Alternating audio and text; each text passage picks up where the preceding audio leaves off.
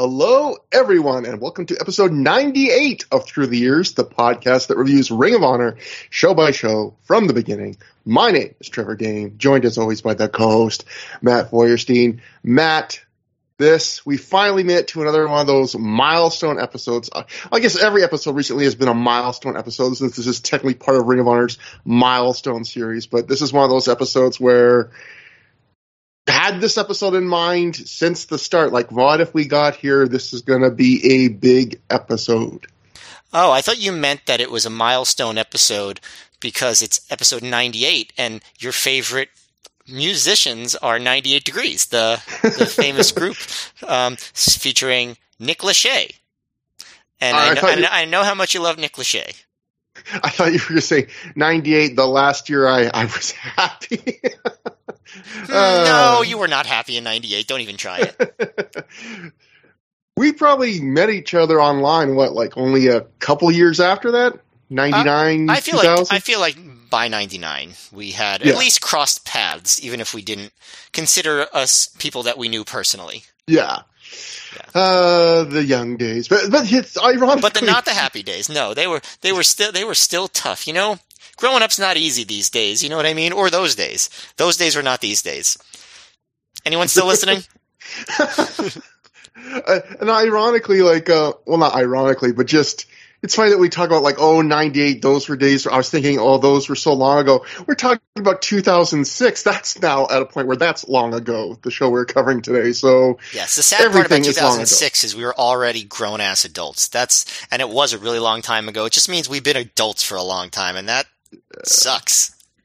Not fun at all. But what was fun was Supercard of Honor, which took place March thirty-first, two thousand six at the Frontier Fieldhouse in Spoil- Chicago. Spoiler alert, you said it was fun. Spoilers. Spoiler, this is not going to get a negative review, but um, at the Frontier Fieldhouse in Chicago Ridge, Illinois, from a reported crowd of twelve hundred fans. So, Matt, I think this is the first time I ever went to this as a source, but um, Kerry Silkin, the former owner of Ring of Honor and recent recipient of a Chris Jericho beatdown that he no-sold completely on A E W, uh, he has a podcast he does on and off again. They do it in kind of a season format where they'll do a bunch of episodes and take some time off with uh, current Ring of Honor commentator Ian Riccoboni. It's called Last Stop Penn Station. There is a – he tells a law story. It's just not about Ring of Honor, just about his crazy life, but he also – has some Ring of Honor tidbits here or there, and there was something he mentioned in about this show, which I thought was really interesting, especially if you are a Through the Years, if you are a deep vein Thrombozo, as we like to call you, fans of the show. Um, it, you you will if you've listened to all the episodes and known some of the stuff we talked about. This is re- struck me; it's really interesting. This is Kerry talking about this event, Supercard of Honor, on the podcast. He says, "Under my ownership, these, this triple shot were some of our best shows." And then he went on to say, Matt, out, and I quoted it verbatim, "This is the only weekend where we actually had a solid profit all time." And like Ian's like, like almost wondering, like, are you joking? He's like, no, like this is literally like these two shows in Chicago were the only time that when I owned the company that we ever turned a solid profit. And I have to assume he means a solid profit when you just factor in live gate and live merchandise sales, because you have to think a show like Joe versus Kobashi, which sold a ton of D V Ds, if you couldn't turn a profit on that. But um, Kerry continually talking about, like, he was knowing how impressive that was also with this show, because he was saying, you know, like, this was not a cheap show to book because it was in the Midwest, so a lot of flights. And he also said, quote, "The Dragon Gate guys don't come cheap." Um, And yeah, he mentions that the merch sold really well. And he says it took that kind of crowd to really make some money. And if you've been listening to our show, you have followed the saga of so many times the word Ring of Honor would put in its early years to both the Pro Wrestling Torch and the Wrestling Observer would be somewhere between four hundred and five hundred fans. If we do that many fans f- for a live show, we basically break even, and then all the profit is made through D V D sales. And here you have Kerry Silkin basically saying that it took two of the biggest attendances he ever had to turn a solid profit. So, yeah, so I'm guessing the break even was a little bit higher than they made it out to be. Um, yeah, okay, so, I mean, he said in his ownership of the company. Now, I don't know if that means like his full ownership or when he first got involved, because he first got involved in what, like mid oh three? ish. Did if does, does that sound right? Like when he first, yeah, it was um, right after. Um, I, if I remember, it was Mike Johnson wrote in kind of his eulogy of uh, God what, passing his name, uh, Doug, Doug, Gentry? Doug Gentry. Yeah, um, that. Because he was putting over Doug Gentry for being the guy that kind of hooked Ring of Honor up with Kerry Silkin. They they said, uh, I believe Mike Johnson said in that, that if it wasn't for Kerry Silkin, Ring of Honor's last show would have been Night of Champions in two thousand three, which was when uh, Joe won the title. So yeah, that would yeah. have been a few, just a few months into two thousand three, he comes in. Right. So, so yeah, so that's when he comes in. And when he finally fully gets ownership of the company, I don't think it's really till like mid two thousand four, right? So I guess it's possible that those shows in two thousand two did have like four hundred, five hundred break evens. And I don't think they ever did four hundred and five hundred in two thousand two, right? From what I recall at the yeah. Movie Rec Center. So yeah, I think it's fair to say that a lot of these R O H shows lost money, uh, at least pre-D V D sales. Yeah. Which again completely flies in the face of what they have been telling us, the the public, which is basically, oh, most of these shows break even on the live gate, and yeah, but we we were always very skeptical of that. Although I will say the break even point or, or make a profit point was probably less than the crowds they drew for these shows, because like I just said, like at Kerry noted, even these shows probably cost more than the average shows to book with the amount of talent they were using. That's fair all too. Fly, all, they were even flying in guys like, you know, Julius Smokes, you know, some of the managers they wouldn't always bring to the Midwest. Like they were bringing everyone for the show, the women, everybody. And of course they, you know, like, like you mentioned before, the, uh, the six guys from Dragon Gate. Which, yeah. you know, that's, you know, even if you can get one guy for a pretty good deal, there's six of them. But that's something also, I guess, that doing a triple shot allows you to do a bit more. Because I know, like, with uh, stuff like Chikara's King of Trios or or P W G's Battle of Los Angeles, which has sometimes been like a three-day thing, the idea of if we book a double or a triple shot, one of our biggest talent costs is travel. Well, you kind of you kind of spread out some of the travel costs. You're going, well, we then get to book these guys for three shows instead of buying this this expensive plane ticket and getting one show out of them. So I imagine that was probably some of the logic too. Like, okay, we're going to really splurge for the Dragon Gate guys for six of them, but we're going to get three shows out of them if we fly them all down here. Yeah, definitely. I mean, it's very, it's very smart, and I I think it probably paid off pretty well. Yeah, and again, we, I think we mentioned on the last show, but I think even though this was not the first time Ring of Honor kind of piggybacked on WrestleMania weekend, I feel like just reading back on like the media coverage of reaction to these attendances and all that, this was really the weekend, starting with this show and the next show, that kind of did a big flashing neon sign to the wrestling world to start like, hey, it's a good idea to just run wherever WrestleMania is the days before WrestleMania happens, like. As you yeah. were talking about last time, once they start to move to stadiums, particularly, you know, WrestleMania becomes this giant kind of destination event every year where you're going to almost guaranteed to get people from around the world, all sorts of stuff. But yeah, so yeah, they had done it for in two thousand four. They did At Our Best, and of course, the next show they're playing off that name. It's going to be called Better Than Our Best, but um, but yeah, like that was a one-off thing, and it was. Like, you know, it got people's attention, but it wasn't like this all-out extravaganza that, you know, everybody was talking about the way this double shot or triple shot, if you want to count Detroit, was. And so, like, yeah, the the tradition really did begin here. And, you know, R O H, I think, ran WrestleMania weekend shows pretty much every year for many, many years after this consecutively. And I don't know if it was by the next year, but... But within a few years, there were a lot of companies doing it. I know, like, more Chicago-oriented groups did it in two thousand six, too, right? Like, ob- obviously, I W A Mid-South did it. Um, they ran some shows that weekend. I don't re- I don't think Shimmer did, but I, I don't remember for sure. Did they? Do you, did Shimmer run uh, WrestleMania weekend? My, my memory of that stuff is off. I was just going to say, I think the only, like, notable, at least for people like us, like, indie that ran, other than Ring of Honor here on this WrestleMania weekend in two thousand six was... Uh, I W A Mid-South the next day ran like an afternoon show, and they, that was the one that the famous Low, Low Ki Necro Butcher yeah. match. Yeah.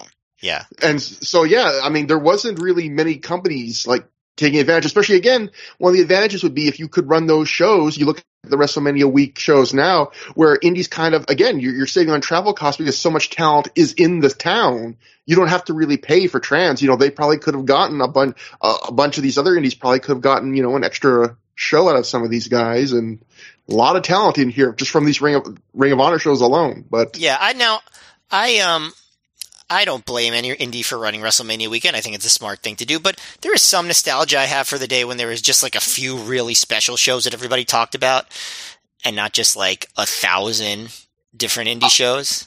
I agree. And also you're not getting, I don't think you're getting the best out of the guys, because so often you hear these stories. It's, you know, guys, some of these guys are working like five or six matches in two or three days. And sometimes you hear these stories about, oh, like they had to like drive across town and they barely got to the show, or like they're working their match and has to go on early so that they can get to the other booking they have for that evening. Like at that point, you're not, you can't possibly be in a position to put on your very best work, because, you know, stamina, just the frenzy of, you know, you're not just sitting in one locker room all day kind of getting ready. You're just rushing everywhere just yeah. to kind of take as many bookings as you possibly can fit in. And some shows are like early in the morning, and some shows are super late at night. Like, aren't there always, you know, in the recent recent years, at least pre-pandemic, I don't know if they've gone back to it, these these big shows that'll start at like midnight on, on uh, for some of these indies nowadays?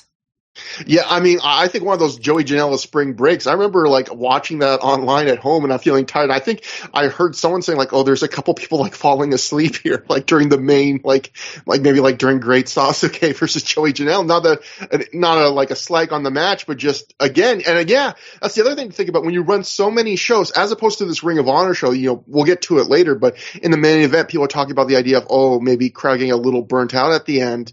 Like, you watch these WrestleMania week shows now where some of these fans, you know, by the time they get to that main show at night, that might be their second or even third show they're attending that day. And, you know, and for some, like, for some of them, even more than that.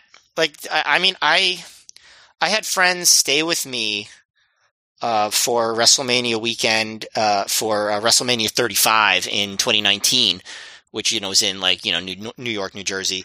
And I, they definitely on some of the days went to like, like four shows, like I, I seem to recall. So yeah, it's, and then we'll get up early the next morning and go back for more. So I didn't do that. Like, it's just, I just don't have it in me to do that. But I, um, but yeah, it's not like there are, there are some nuts out there that are willing to do it.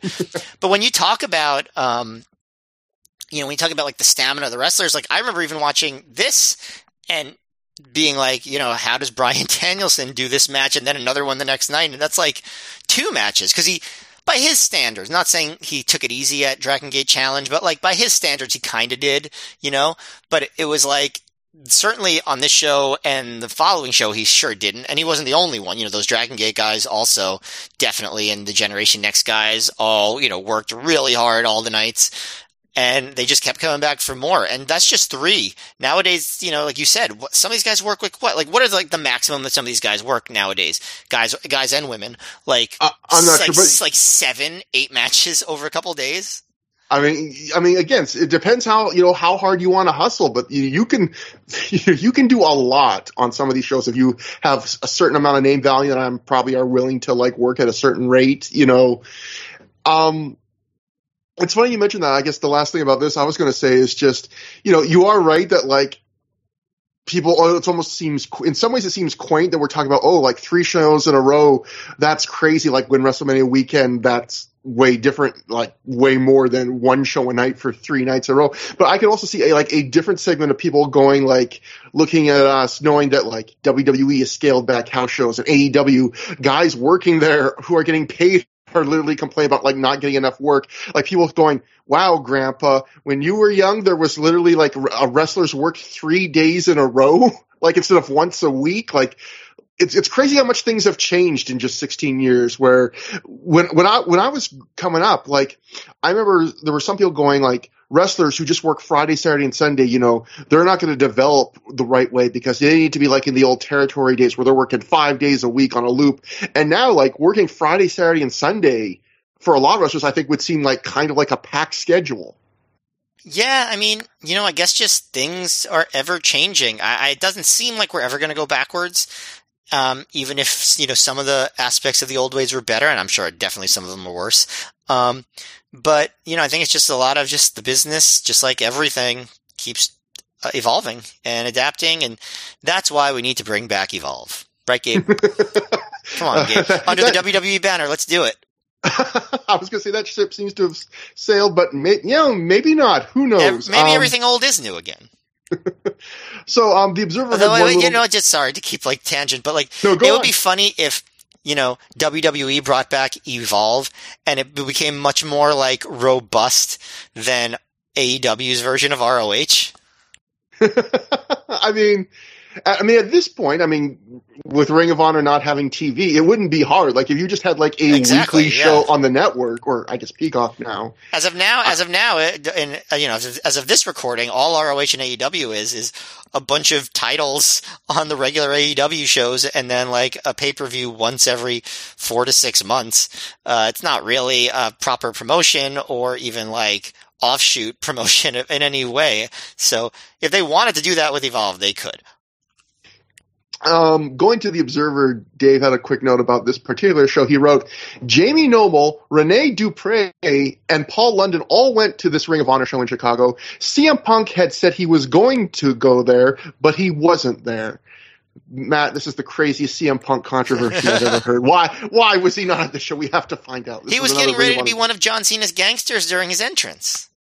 I mean, I could. I mean, I, I don't know how much prep that takes, but I, I mean, I could definitely see if they if they wanted to do like any kind of like rehearsal the day before. I mean, rehearsal, and before. They had to like fit him. Although it's not like those gangster suits really fit so well for all those guys. But yeah, I would love like, oh, you could have seen the Dragon Gate six man, but I had to get fit for a for a, for a zoot suit, Matt.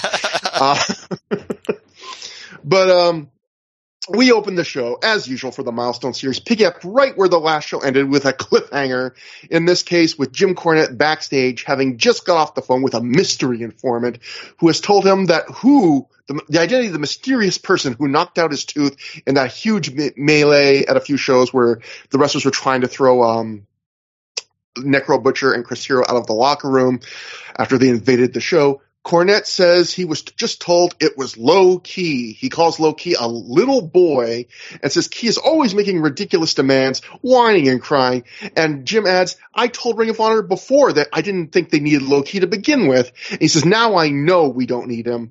Cornette says Ki disfigured him, carelessly hitting him by accident in that brawl when he was trying to strike anybody else.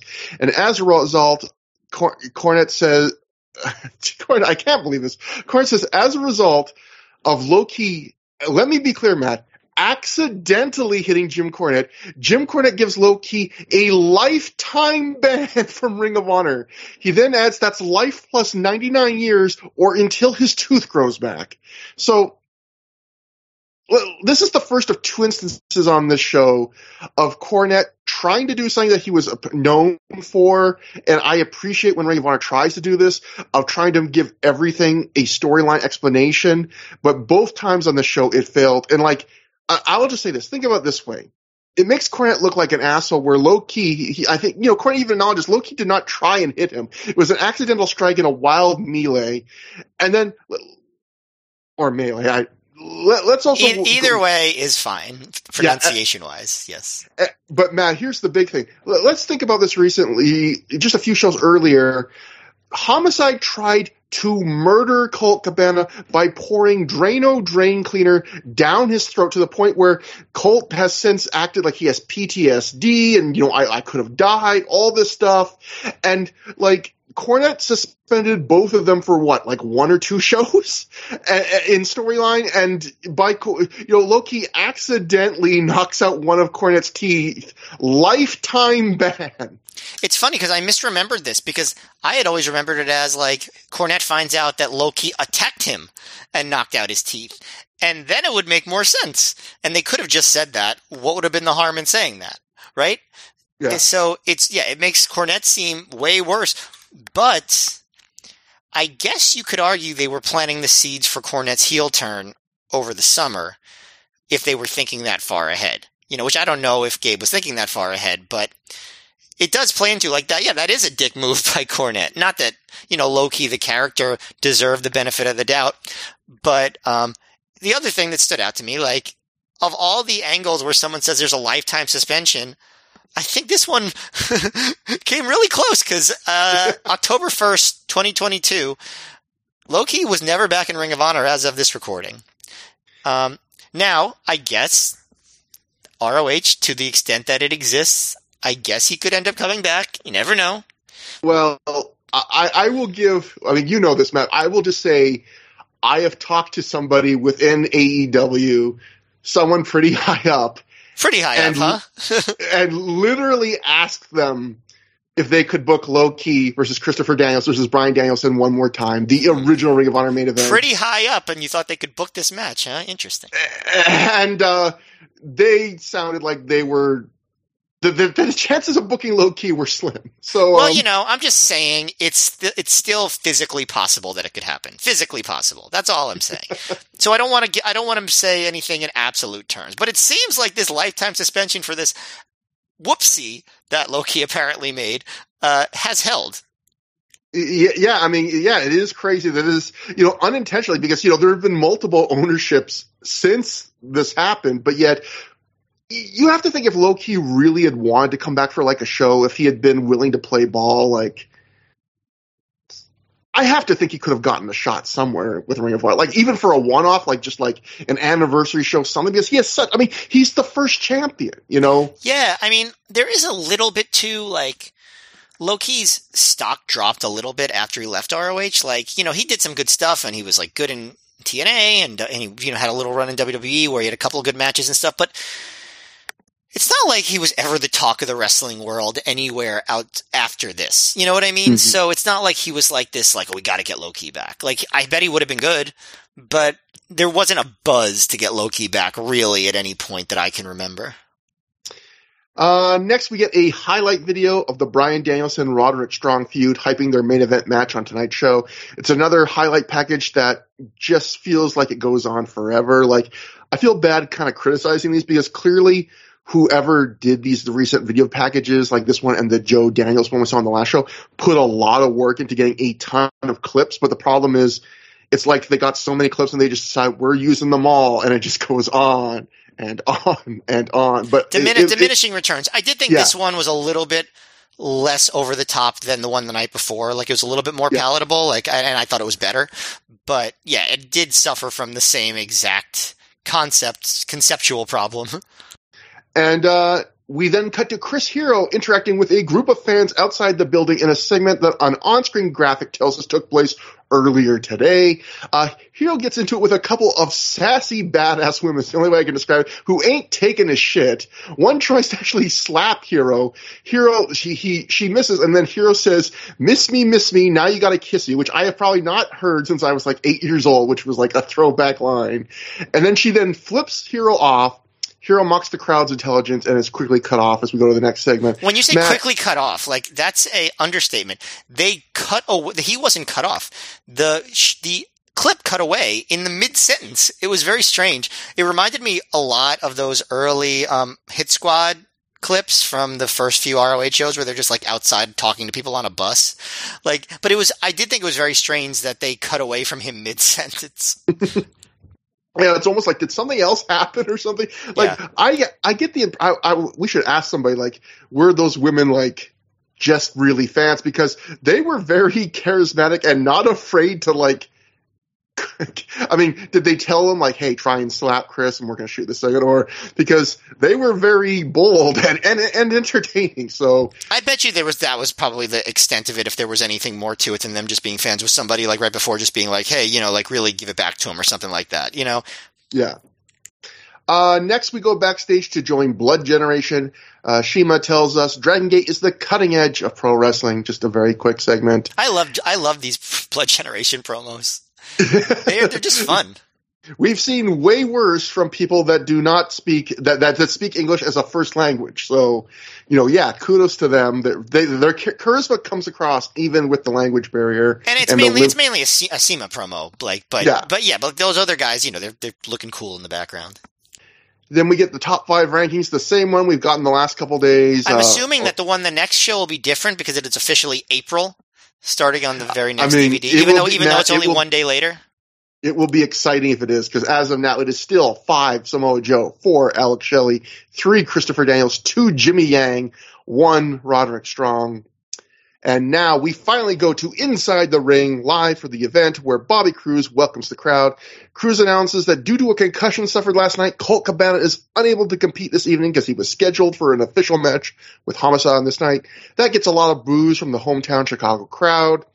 Bobby then introduces Commissioner Jim Cornette, who comes out with a baseball bat, and B J Whitmer, who is walking with crutches and his newly injured foot from the last show is in some kind of cast. Uh, Cornette gets in the ring. He asks the crowd if there's anyone here who has never seen Ring of Honor in person before, which gets a pretty loud reaction. He then asks if there's anyone who has seen Ring of Honor before and loved it so much they came back tonight. That gets an even larger pop. Uh, he tells the older fans to welcome the new fans, make them feel at home.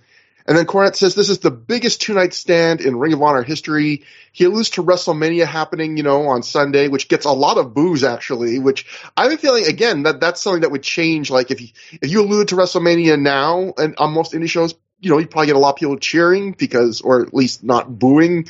Um, Cornette says that WrestleMania is like two dogs screwing on the side of the road. You have to watch it for a minute. Um, I would say you don't have to do that, but anyway. The funniest uh, thing, the funniest part of that is, I feel like in this era, like the mid two thousands, WrestleMania was usually like pretty good. Whereas I think in a lot of like the twenty tens and twenty twenties, like it was maybe more the twenty tens and twenty twenties, but it was often like boring. Like, so it's just weird that like the, there was more animosity toward W W E shows back then when the events were of higher wrestling quality, in my opinion. That's a, anyway. That's a fascinating point I didn't think of, especially because when you think about, like, there, yeah, there was a lot of, we'll get to a commentary thing, even animosity, like, the wrestling in W W E was way better back then, I would I would say, in my opinion. At least, at and, least on the big shows. I don't know about week to week, because I don't really, you know, I, you know, maybe I'll start giving it another chance again, but I, um, like, Uh, the, the big shows, like, I watched a lot of the WrestleMania. I've, I've seen, like, every WrestleMania.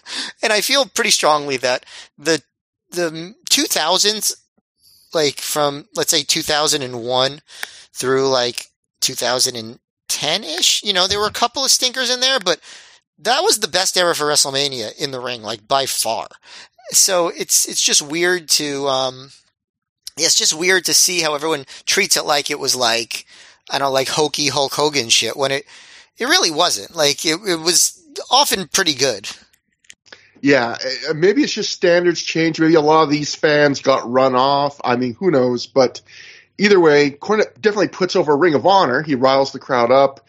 Uh, Cornette says B J Whitmer has a broken angle, a broken ankle. This is uh, I'm about to describe a broken ankle, and he says, but it didn't happen as part of the wrestling matches.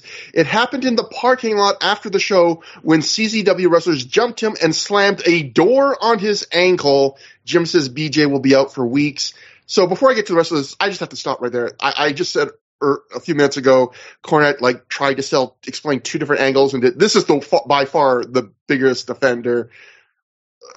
I, I, I get, like, in wrestling, the classic wrestling logic is whenever someone gets legit hurt, say a heel did it to try and transfer that legit injury into he, heel heat.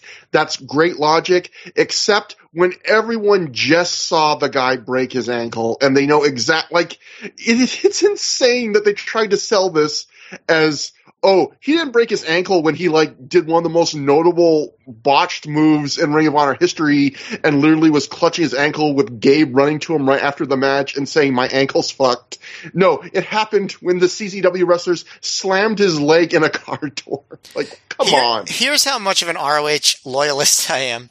I know that Jim Cornette was not involved in the booking of R O H at this point, and I know that Gabe Sapolsky was the booker of R O H, and yet I'm still like, you know, I bet Gabe didn't think of that. I bet Cornette told him to say that. Because it's so, like, old school, but, like, yeah, obviously it's ridiculous. Like, you know, it was like anybody who saw the show the night before, which is most people watching on D V D, I'm going to assume, or at least a high percent of them, would know, have seen or at least know about that Jimmy Jacobs spot. Um, So, yeah, that's very silly and comes across hokey. Yeah. Um, Jim says, uh, B- oh, I already said that B J will be out a few weeks. Cornette then introduces his baseball bat, Velma Lou, in case C Z W wrestlers want to start trouble this weekend. Cornette then says he went to the seedy parts of Chicago. He asked Gary Hart where the peep shows were, and he found the two roughest, toughest hardcore wrestlers in the city of Chicago to give them a chance to show their skills here in Ring of Honor. He introduces them, and out come two masked men with plunder, coming out to the classic C Z W theme. One of them is actually holding a broom. It's not Kenny Omega. Uh, Cornette wants them to help clear up the misconception that hardcore wrestlers are secretly gay. Um, he then makes a blowjob joke, and then he makes a joke about the difference between a hardcore wrestler's sister and a rooster. He says a rooster will say says cock-a-doodle-doo. A hardcore wrestler's sister says any cock will do. Um, Cornette then says he asked the Ring of Honor wrestlers if they wanted to wrestle these two hardcore wrestlers. Some of the Ring of Honor wrestlers were really scared, but he found two guys that were willing to do it. Cornette brings out Samoa Joe and Adam Pearce. That gets our first, I guess, technically official match.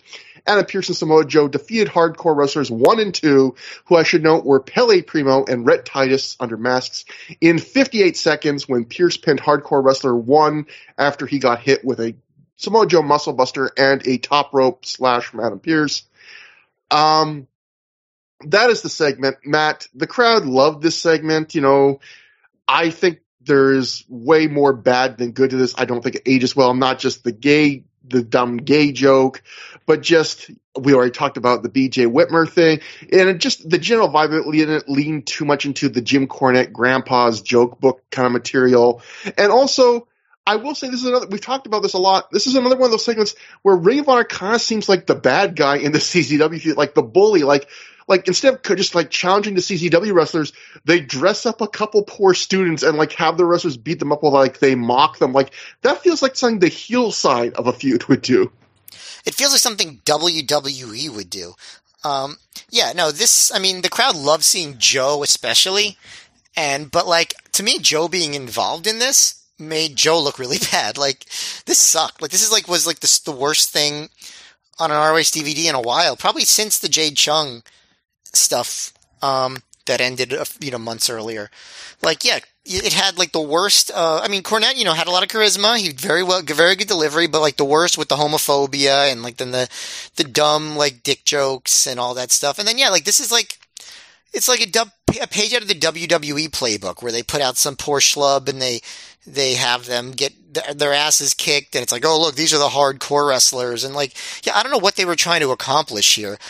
Other than just getting Joe out there at the beginning to kick ass. But, like, I feel like Joe should be above this stuff. Like, someone should have been like, you know, this doesn't make us look good. And, yeah, I think it's very weird to have a show like this right in the middle of, like, one of R O H's best runs that begins with something on the the lower end of stuff, of segments that R O H has ever put on, in my opinion.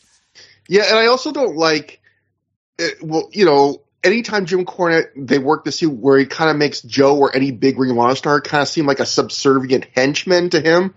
Right? Like, like, you know, sometimes, like, if you want to put an Adam Pearce in that role, that's fine. But there are times in this feud where it feels like the feud isn't Ring of Honor versus C Z W. It's Jim Cornette versus C Z W, and the Ring of Honor guys are kind of just like his chess pieces to wager this battle. Like, just like, oh, I'm, I found a couple guys. Like, Samoa Joe's the biggest star in the company. Yeah, it's, and, you know, be, it's better. I mean, like, with the promo that Joe cut the night before was really good, and that should really be the voice that they're bringing against C Z W. Not Cornette's. Like, I get the in- impulse to make him the voice because he's one of the greatest talkers in wrestling history, but like, it just, it's just not the right, it's just not the right fit, I don't think. Like, whatever, like, I'm, I'm saying this and obviously the angle worked very well and it's a long time ago, but just from an artistic standpoint, as good as this whole thing was, I think Cornette in a lot of situations does bring it down. Um, by the way, you mentioned Grandpa's joke book. Keep in mind, Jim Cornette was forty-four here.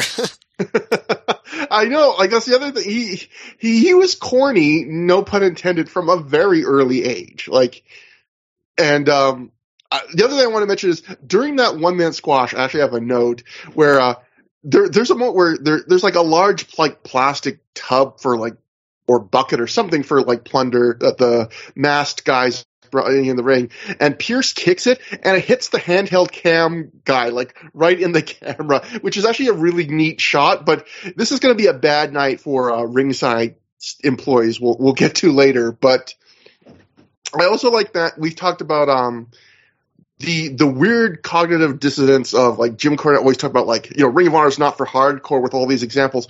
Even Dave Meltzer was starting to pick up at this point, because he wrote in his recap from the live notes, the first night opened with a Cornette promo claiming he was keeping a baseball bat with him at all times because he hated hardcore wrestling.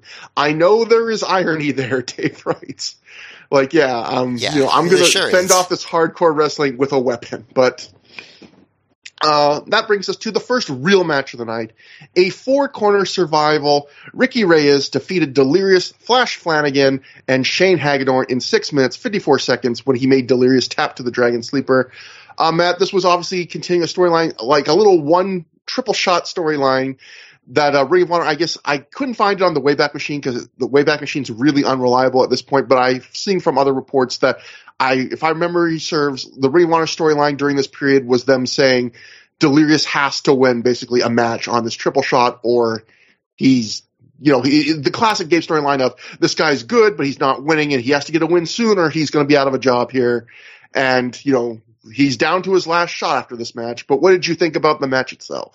Yeah, and wasn't it also like that Hagedorn was sort of a last-minute replacement for Jimmy Jacobs, who was moved into the Joe match after Whitmer hurt himself? Is that correct? Uh, actually, I did not go back that deep, in, but that makes a lot of sense because, yeah, Jacobs moves up the card to make up for Whitmer. So, yeah, that makes sense, especially because this does not feel like the kind of match they would just slot a student in. So I, I, I bet you are, your memory is correct there.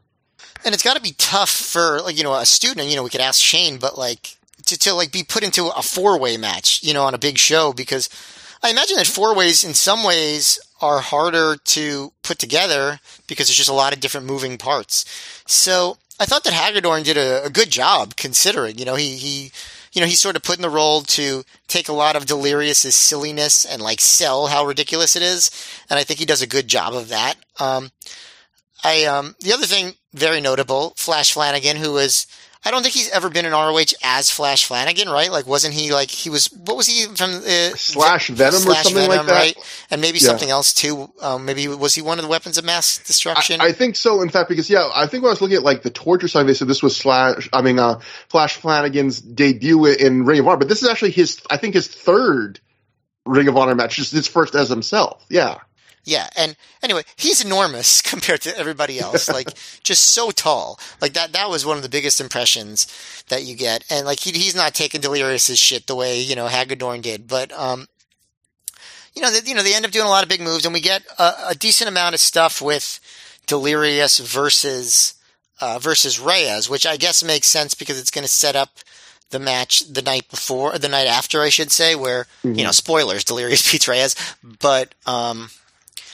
you know, the way you look on this show, it feels like, you know, they haven't given up Reyes' push because he, uh, you know, he, he gets the win. But I guess it's more to set up Delirious beating him. As far as the match itself, I, I thought it had promise when it started. They, you know, Delirious at the beginning of these shows is always a lot of fun. I thought that the finishing stretch didn't really have, like, a lot of pop to it, I guess, that sometimes these four-ways can. But it didn't overstay its welcome. So I thought that it was... It was all right, you know, not not a particularly good match, not particularly memorable, but they, they did all right, I guess. Yeah, I, I thought this was average at best. I mean, it was watchable. Uh, the main thrust of the match was Delirious's comedy, very over here, you know, still fresh to the crowds. He was a guy on the rise at this point. The one notable spot I thought in this match was uh, Hagedorn gets clotheslined over the top rope, and he, like, flips over the top rope and then lands on the apron, like, on the edge of the apron, knees first, which just looked like it sucked. Like, I don't know if I've ever seen a guy, like, take, like, the Cactus Jack, like, kind of flip over the ropes clothesline bump, taking it, not get it, giving it, and you land, instead of landing on your feet or landing on the floor, you just take it on your knees. I, you probably did not mean to do that. I was just like, man, I bet you that hurt a lot. But um, after the match, Reyes refuses to release the sleeper for a few seconds, and then Sm- Julius Smokes attacks Delirious, and then Reyes puts him back in the Dragon Sleeper for a little while longer. Uh, Reyes grabs the mic and he calls Delirious a fucking moron and tells him he doesn't belong here in Ring of Honor. He slaps and, and, Delir- and then Smokes calls an audience member an Oreo cookie a bunch of times. Mm. Uh, he, he slaps Delirious hard in the face over and over and draws some heat there. Uh, Delirious tries to fight back, but to no avail. Reyes and Smokes beat him down, and they tear at the tassels on his mask even. And then Smokes tells the camera that Cabana is next. So, yeah, just, you know, yeah, continuing ba- for the next night. Basic stuff. You know, I was thinking maybe he meant to call Delirious an Oreo cookie because he thought instead of Delirious that his name was Delicious. Because then he would definitely be an Oreo cookie. Um, this is making me hungry, Matt. God damn, we still have like two hours to go. You have any um, Oreos? I actually do, to, believe it or not. I, I've go. had them in the cupboard for like a month. Maybe I'll finally get to them. But, yeah, uh, do it. I like that do it, that encouragement. Um, we cut to Chad Collyer backstage. He says the last time he and Ace Steel were here in this city, he hit Ace with a chair and never saw so much blood in his life. Collyer keeps laughing about the blood. He also says that Ace pissed himself and bled for weeks. Which, just the idea of that made me laugh. I just wrote my notes at this point. Chad Collyer is insane and awesome. Collyer says tonight it happens again. It's a first blood match between him and Steel. And he said, Collyer adds, he's never bled in his career and he won't tonight. I wonder if that's true or not, because I could definitely see that being true, because Collyer is not a blood match kind of guy, to the best of my knowledge, but I am not a Collyer completist, Matt, so I have no idea if that is true or not. I don't know. A wrestler said it in a promo, so it's probably true. And that cuts, we go then to Ace Steel cutting a backstage promo. Ace says August two thousand five was supposed to be a special night for him. Uh, getting to see C M Punk and Colt Cabana, his two students, wrestle on Punk's final night in Ring of Honor. Ace was hoping to go get a burger with them after the show, but it didn't work out that way, thanks to Chad Collyer. Ace says he has never bled so much in his entire life, not even coming out of his mother's womb, which I should note, you that's not your blood. Yeah, yeah the baby's not the one that's supposed to be bleeding when that happens. Although I will actually say I did bleed. Not when I was carrying on my mom's womb. I got I was a cesarean birth, and the doctor in the frenzy because I had like an umbilical cord wrapped around my throat. I was turning purple. He accidentally sliced my eyelid open with like a scalpel. So I actually got a blade job, Matt, coming out of my mom's belly. So well, I am the real Ace Steel. Trigger uh, warning. What a story. I am the real Ace Steel of this. Uh, Wrestling podcast. You you you are the Ace Steel. So who am I? Jeez, you're the one. You're the calm person. You're you're you're Larry the dog. You're just observing things, and everyone likes you, Matt. Um, sure, if you say so, buddy. I'll take it. Ace says, Ace says that he's uh chased Collyer around. Collier's run from him. He says he god dang, which I loved, guarantees Collyer that he's not going to bleed first tonight. It's going to be Chad. He, he said this he, all through his gritted teeth too. Yeah, yeah. I, I uploaded this a while ago onto Twitter. This is, it is a very crazy Ace delivery that he's known for, but it was kind of surreal after having to watch this not too long after the big Ace Steel controversy in A E W.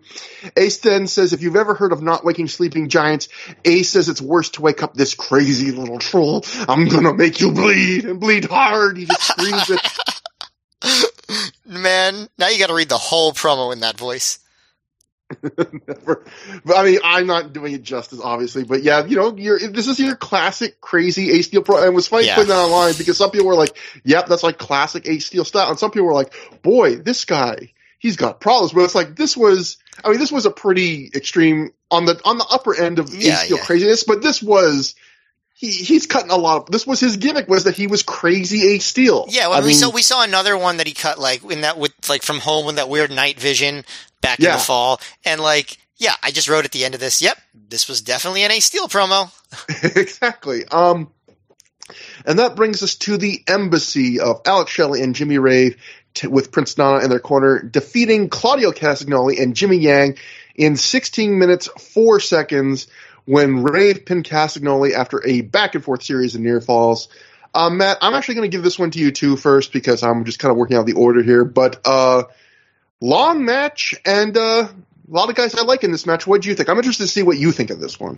Yeah, I um, I thought this is like one of those matches where, like, and I don't usually say this. I mean, it does happen, but I don't. I feel like this could have been better if it was five minutes shorter.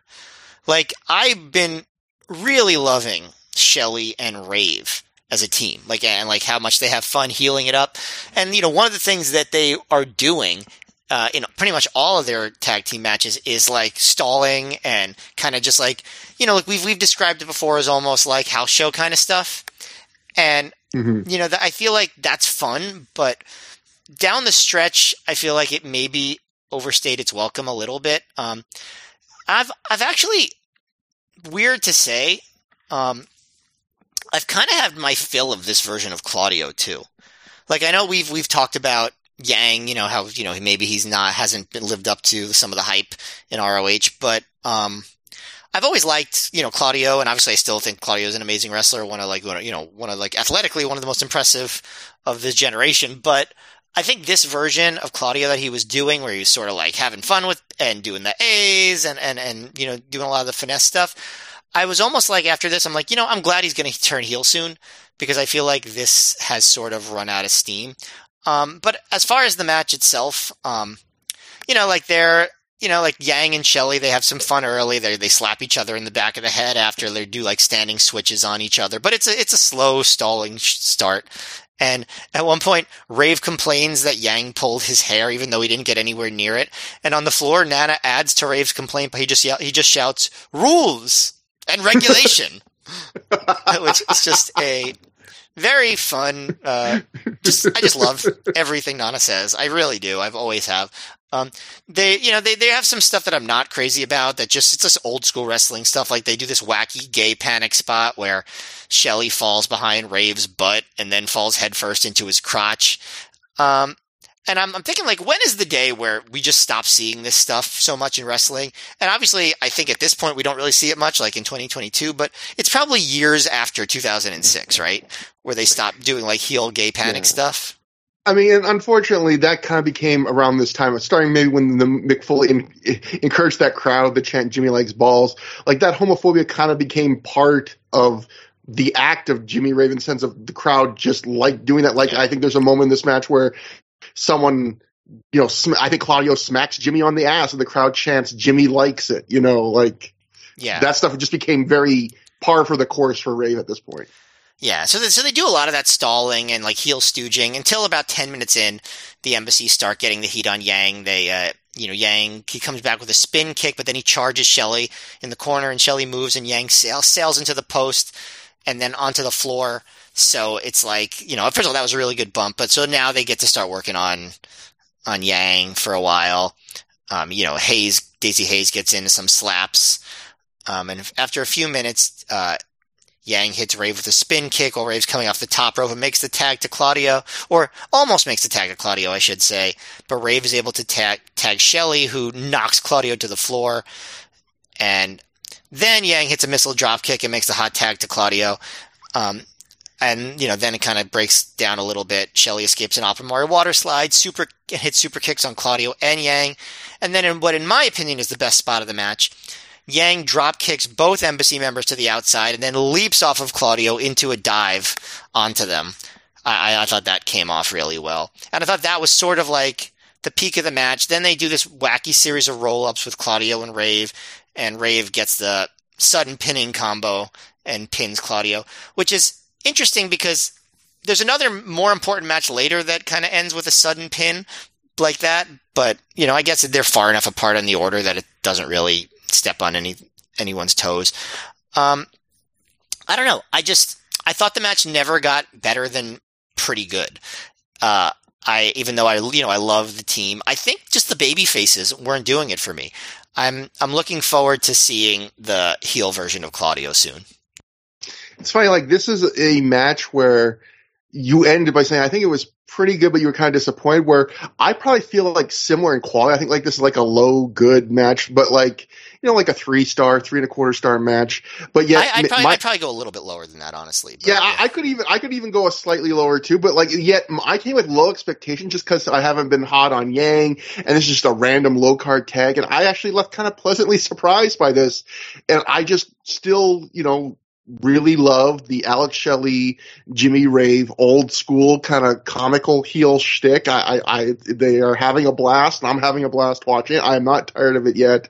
I agree with the Claudio thing. It's, um, you know, he's still really good as a wrestler, but the Hay stuff, it's getting, I mean, it's very one note, and it really does feel like, I mean, the crowd still likes it, but for people, you know, who are watching every single Ring of Honor home release in a row, we've seen it enough at this point. Um, you know, Claudio, you know, Yang takes a back seat in this match, actually. Claudio really is the focus and the star of the match.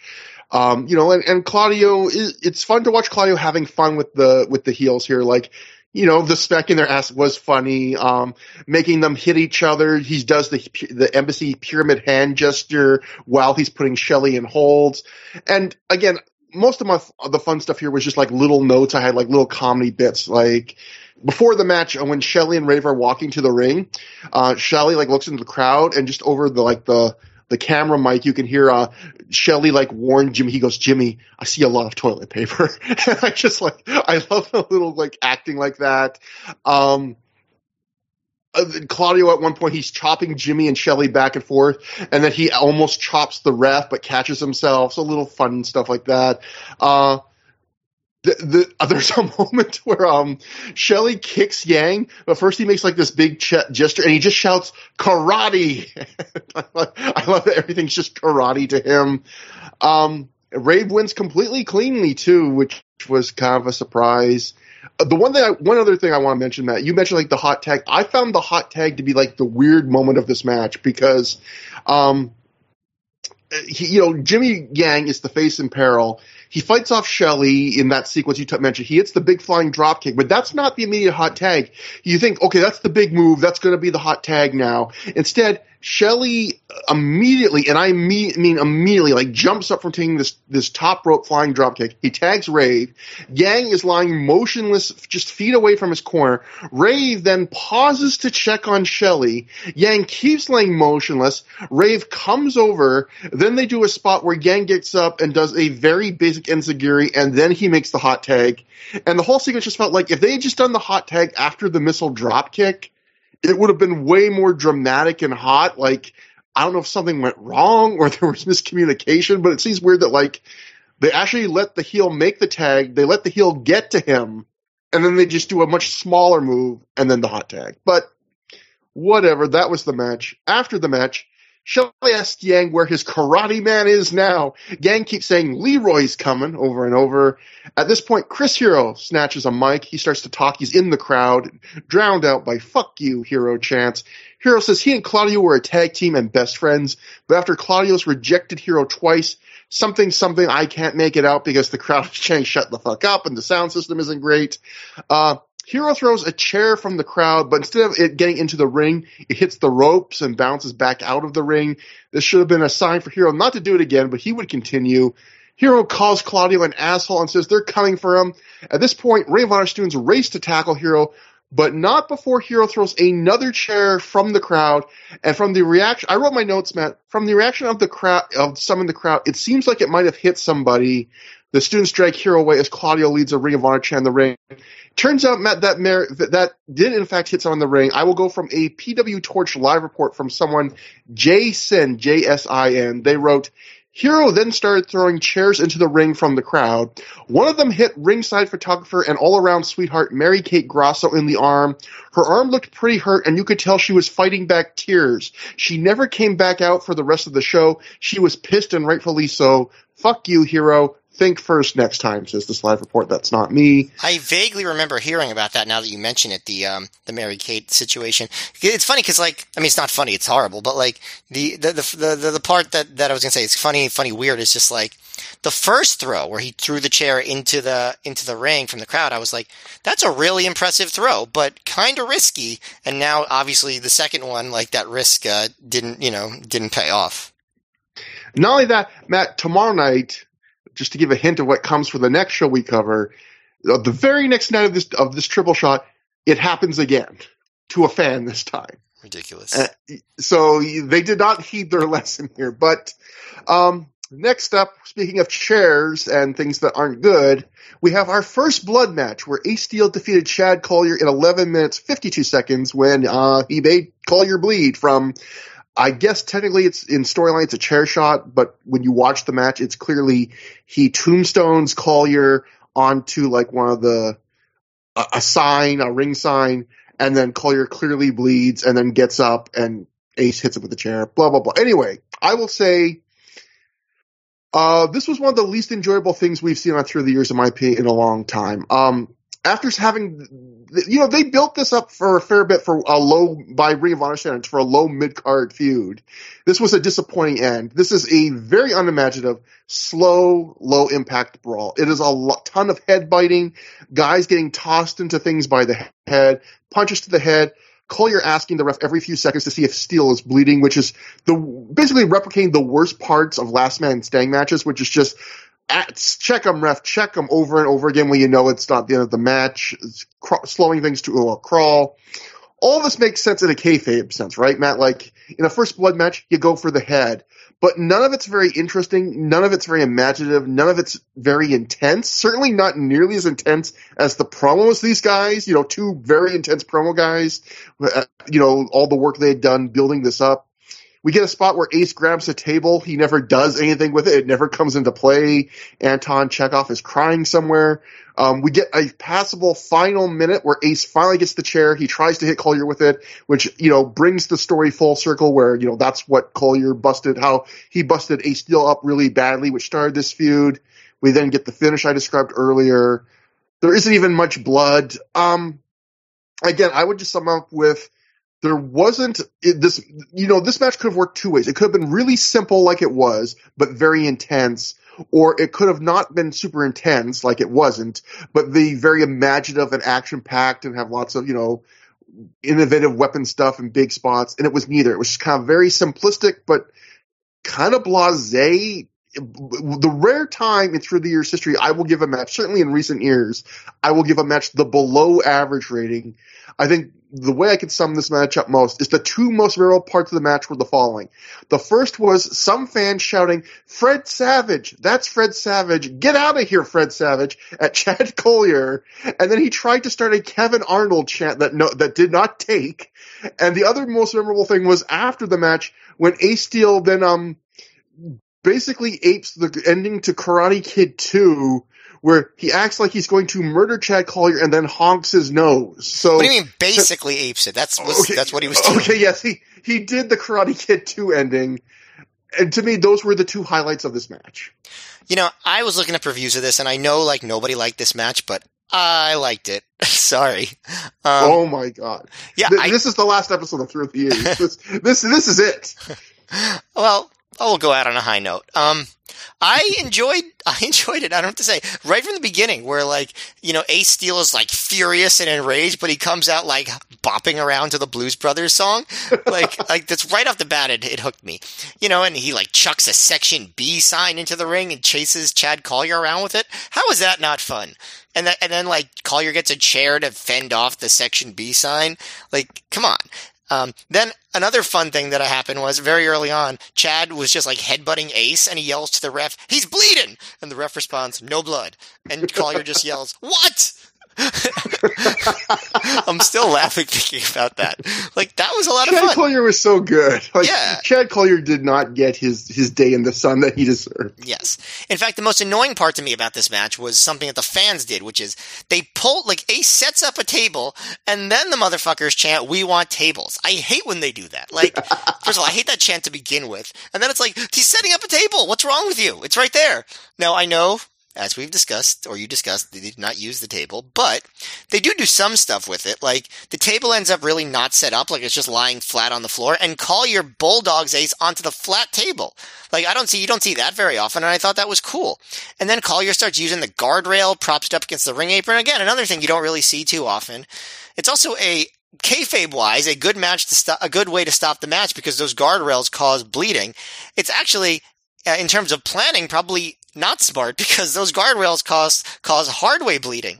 So it could have yeah. prematurely ended the match. Although, as I have said many times, which I don't know if anyone realizes this, the guardrails they had at the beginning, which cut people open very often, they changed those. Like, the ones that they have at this point are not the ones that are cutting people constantly. You probably might, might have noticed that that, is, that has not happened in a while. Yeah. Um, it's not the same. They're not as sharp. But regardless, I liked that they were doing that. Um, You know, and I, and I, you know, I thought it was kind of ridiculous that they kept, um, like they, he kept hitting uh, uh, each other. They kept hitting each other in the head, and like nobody ever bled for a while. You know, at one point, Collyer Pillmanizes uh, which I, is a term that I have not heard too much, but you know what it means when they yeah. put the, where you put the, uh, the the the body part in between like the the folding chair, and he tries to come off the top rope, but Ace press slams him off, and then he fires up and he's about to hit Collyer over the head with the chair, but he hesitates when Collyer begs off, which is a little bit silly. Uh, but then uh, he teases something with the guardrail. Collyer goes for a pile driver. Ace backdrops out of it and tombstones Collyer onto the guardrail, which you have to admit the crowd prop popped pretty big for that tombstone on the guardrail. And then, you know, he gets the chair one more time, wraps the chair against his head, and the ref calls for the bell. And, you know, like like you said, Collyer isn't bleeding all that much. But, you know, I guess he did say he never bled before, so maybe he's just not really um, not really practiced in uh, and skilled at blading. Uh, you know, I, I thought that the ending could have been a little bit more dramatic, but I thought the match did have good intensity. I don't, I mean, I believe you that you didn't like it. I believe everyone else that I'm wrong, but I thought this was fun. I thought, you know, at, the very, at the very least, Ace had good intensity.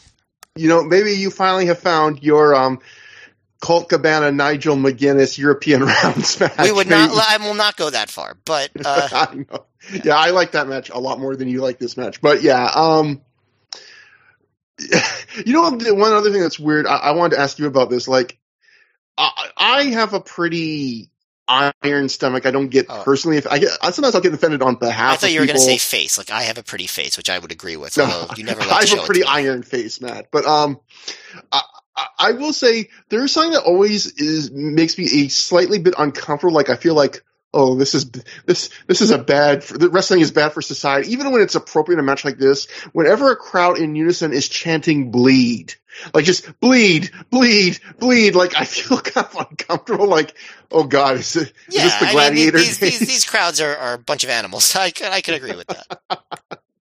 Right. Always reminds me of that GIF everyone uses up one of the early U F C shows where that guy has the U F C drawn on his face and then like Jess Bleed written on his chest. It's just like, oh God, like m- m- maybe all combat sports and fake combat sports should be eliminated because this is this is dumb. But um, next, Dave Prazak is outside, joined by Homicide and Julius Smokes. Prazak says Homicide's match with Colt tonight has been canceled due to Homicide giving him a concussion last night. Homicide, in turn, calls Colt a punk-ass pussy. He says he, he, he personally is Colt Cabana's greatest fear, and the chapter is now closed. Homicide then says Colt is old news, and he wants to go party with Smokes tonight. Smokes says, and I quote, "Pop go the weasel, Colt Cabana's dead," which for some reason made me laugh. Um, Another promo completely in darkness. It's also like, you know, we know concussions are bad. It's it's just still weird to me, like that Prazak yells at Homicide for giving Cabana a concussion when we know that Homicide has tried to literally murder him in public multiple times prior to this in all sorts of horrible ways. Um, and like really hitting someone in the head with like a hard object in wrestling is much more par for the course and boilerplate than trying to murder somebody with uh, with chemicals. Yeah, I mean, between like tried to cut Colt's tongue out of his mouth, tried to suffocate him, try, tried to pour Drano down his throat. Or kill even kill him with back, a coat hanger a few times. Or yeah, or even if you want to go back to the first year of Ring of Honor, like tried to stab Steve Corino's eye out with a fork. Like, like this is this is pretty low on the list of bad things he's done in Ring of Honor. But we then get a little video recapping the recent Matt Sydal and A J Styles versus Generation Next storyline, and that brings us to A J Styles and Matt Sydal defeating Generation Next of Austin Aries and Jack Evans in seventeen minutes, forty-seven seconds when Sydal pinned Evans after a shooting star press. Uh, you got four pretty top-level wrestlers there, and unfortunately, Matt, I don't know what you feel about this match, but no matter what you feel about it, it was not going to be remembered after the match that came after it. But what do you think about rewatching this one? Well, good thing they had the match before it, I guess. Um, but, uh, yeah, I mean, I they this was definitely like Dragon Gate inspired, right? Like, you yeah. know, I mean, it's you know, it's hard to beat the real thing, but um, the uh, the closing stretch was very Dragon Gate inspired. Before that, it was a little bit slow, um, but you know, like it did have an issue, which is good. It was sort of like a continuation of the match at the fourth anniversary show, and I think in some ways this match was a little bit more exciting than that one. Um, that match had a little bit more depth to it, I would say. But, you know, e- Evans does a really good breakdance to start the match. It was an on-point breakdance is how I would describe it. Yeah, because he obviously always starts with those, but this was a good one. Um, and I, before you keep going, I just want to bring up a note here because of that.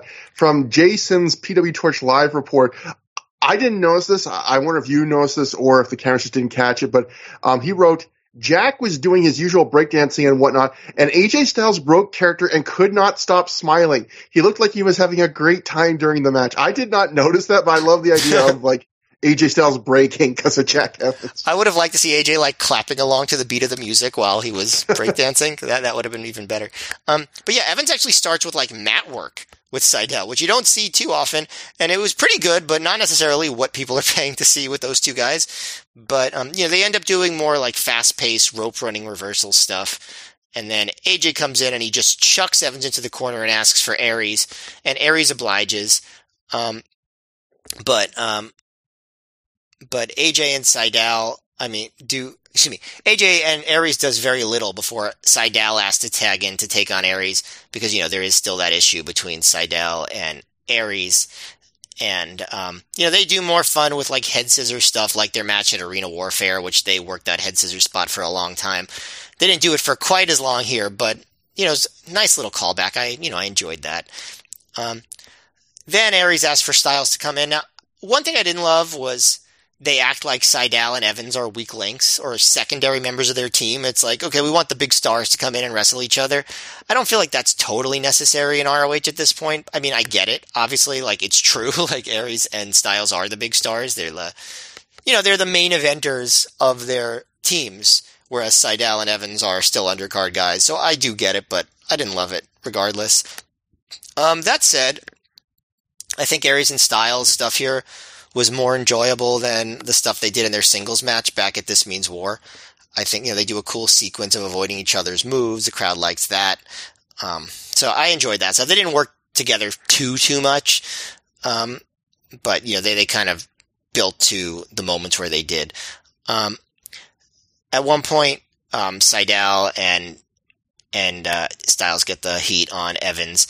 Um, Sydal, he hits like this uh, sudden German suplex, and Evans lands in this really sick angle on his head and neck, which is kind of a pattern with Jack Evans, right? Of just like taking way too over the top bumps uh, that are, look very dangerous, but somehow getting up from them.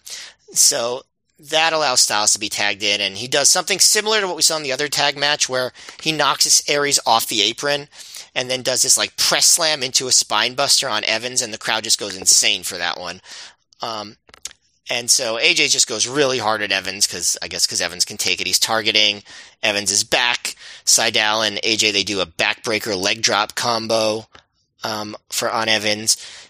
Jack does a handspring elbow on Sydal and flips all the way over the top rope and goes to springboard back into the ring into, with a knee, but Sydal leaps and cuts him off. And then A J puts this like deep Muda lock onto Evans, and Aries breaks that one up. Um, They go for this like double vertical suplex into a neck breaker on Jack Evans and hits it. Like that, that, that's a really good spot. They're just, they, they really beat the crap out of Evans, and I enjoyed that a lot. Um, and then at one point, Evans finally, he leaps over a double backbreaker attempt and hot tags Aries, and Aries does a really good hot tag. He's on fire, and this is when the match really picks up. You know, big splash onto Sydal for two. Evans ducks a roaring clothesline by A J and hits a handstand kick. Uh, He goes for a Rana, but Sydal leaps up and kicks him. And then A J has him in a Styles class position, but Aries hits the crucifix bomb out of that. And then Aries goes for the heat-seeking missile. Sydal cuts him off with the here-it-is driver.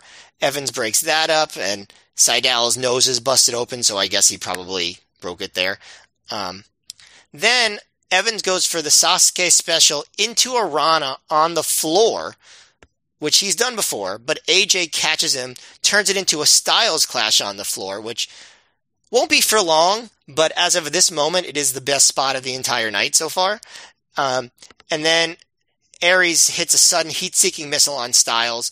Styles, but, but Sydal hits a shooting star press on Evans, gets the win. So they finally gave Sydal a big win here, um, but I love the closing stretch. I think that the first part of the match was good.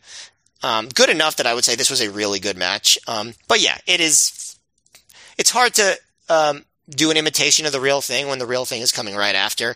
But just on its own, I thought this was a really, really good match. Yeah, I, I am in agreement with you again on this one. Uh, I thought this was a very good match, like a strong three and a half, maybe three and three quarter. But I, I, I like you. I, yeah, it's going to pale in comparison to what comes next. I felt like these four guys together are incapable of a bad match, but this did not. This did feel like this was one gear lower than maybe they're fully capable of. It only felt like in the final couple minutes that they really turned it on to the to the, to the fullest extent. But still, I enjoyed this match the whole way through. Quite a bit of fun. I agree that I did kind of feel bad more for um, Jack Evans than Sydal, where it felt like the story of the match was both Sydal and Styles had no interest in wrestling Jack Evans. Like, they didn't even take him seriously. They just were like, yeah, yeah I want Aries in the ring. Like, uh, early on where, you know, A J comes in against Evans and he just, like, pushes Evans aside. She's like, no, you tagging, you know, Aries. I just, I felt bad for our sweet boy Jack. Um, I thought Aries and Sydal did a lot of good stuff together. You know, Sydal doing Aries headstand drop kick, you know, Aries doing teasing the same, but then faking him out and chopping him to the chest instead. You know, Aries countering a bunch of Sydal's knees into a fisherman's neck breaker that he holds the leg on for near fall. Like, stuff like that. Really neat. Um, you know, A J Styles t- is decent, but takes somewhat of a backseat as usual in kind of his, uh, this run for him in Ring of Honor, but I, I do like anytime he, he showed this on the previous show. I like anytime he's the big power bully. Like, I liked him tossing Evans, like you mentioned, in, into his corner and says he tagged Aries. I, one of my favorite moments of the match you mentioned how the crowd popped big for is when Evans just starts throwing strikes to, like, stand up for himself against A J. And then that surprising pop you mentioned that A J gets when he just quickly destroys Evans with a press slam. Like, you think of all the crazy spots people are going to see on the show, and just like a simple thing like that gets a big pop. Um, highlight of the show, I mean, the match for me, this is actually, I think, one of the coolest spots in the whole show, including what comes next, which is when A J has Evans on his shoulders in that powerbomb position, and Sydal, who is just standing in on the canvas in the ring, is able to vertical leap so high he can hit Jack Evans with an enziguri to the head while he's sitting on A J's shoulders. That was just an incredible feat of just, like, agility. Um, yeah, so to me, a match on the border of uh, this is pr- very good. I thought that whole ending sequence was really done well. It was very inventive. Like, every move kind of led into the next, but it all happened quickly. It all made sense. Now, Matt, um, this is where things get crazy. You know, I like Wade Keller, but we also like, I, I, at least I have grown to love teasing Wade Keller. It's one of my new favorite trends of the last year of Through the Years, following his reviews and stuff. This one, Matt, I got a couple of little Wadeisms here. Matt, Wade Keller gave this match and the Dragon Gate six-man the same star rating. He gave both of them four and a half stars, and he wrote about this match, the Styles and Sydal versus Evans and Shelley match, which, by the way, it was not Evans and Shelley. But anyway, he says, it may have been my favorite four-person tag match since Edge and Rey Mysterio versus Kurt Angle and Chris Benoit at W W E No Mercy two thousand two, which I gave five stars. It wasn't that, that, that was an incredible match, in case anyone hasn't seen that in a while. Yeah, he Wade writes, it wasn't that good, but it was excellent. So to Wade, this was on the level of the Dragon Gate six nine, which, you know what, everyone's allowed their own opinion. I will just say, I think Wade Keller might be the only person in history I've ever seen say he thought this match was on the same level of that, as that match. But, you know, to each their own. But I, I thought that was kind of interesting. That is um, that is pretty surprising. But, you know, like I always said this about Wade's reviews. You've heard me say it before if you listen to the show. Sometimes he's right. Sometimes he's wrong. But his analysis is always unusual. Like, always. Like, they, it's always completely singular. Like, there's nobody who analyzes matches in the way that Wade Keller does. Matt, even when I, I agree with him, that is true. Matt, I cannot wait. I have a great Wade line for the main event. And knowing I have this, it's like having a nice warm pie waiting on the windowsill that we're going to have for dessert tonight. Yum. It's so good. But um, um, delicious, like an the- Oreo cookie. Oh, God damn it, Matt. Uh, you're going to make me hungry. So after the match, you can hear Sydal ask if he can get a towel or something. So, yeah, Matt mentioned it, but I guess uh, uh, we should stress it, Sydal's nose basically explodes at some point in this match. Uh, A J and Aries both check on him. A J even holds the towel for a second for Sydal on his nose, which I just wrote, aw. And then you can hear, uh, if you listen in, you can hear Aries actually ask off mic to Matt Sydal. He goes, how bad? broken. And you can just hear Sydal go, yeah, it, you know, it's broken. And I don't know who was responsible for Sydal's broken nose, but Aries seems either a little sad or guilty. He like goes out of his way after the match to raise Sydal's arm to really be like, hey, cheer for this guy. You know, he just got his face broken. Sydal poses. He gets a bunch of cheers and chants. The Observer would write afterwards that Matt Sydal suffered a broken nose, a black eye, and facial bruises from the from this match. I would note that isn't a black eye just a facial bruise, but I, I get what he's saying. But um, we go backstage to find Christopher Daniels and Allison Danger. Daniels says things seem to be looking, turning around for both of them, looking up for both of them. Allison Danger says, tonight you're going to see six of the best women's wrestlers America has to offer. She says they're going to give you heart, soul, and maybe even a bit of blood. You're, you're, spoiler, you're not going to get a bit of blood from them. Uh, Daniels, meanwhile, gloats over finally defeating Samoa Joe in a Ring of Honor ring the previous night. Daniels says the question now is when Christopher Daniels is going to shake a hand in Ring of Honor. Is it tonight? Is it tomorrow? Is it the hundredth show? Is it the one thousandth show? Daniels says it's a very good question. Matt, one thing I want to mention I thought was pretty funny watching his promo. That, I, it, that, I it won't, like, that it definitely won't be the one thousandth show? Probably, I agree with you.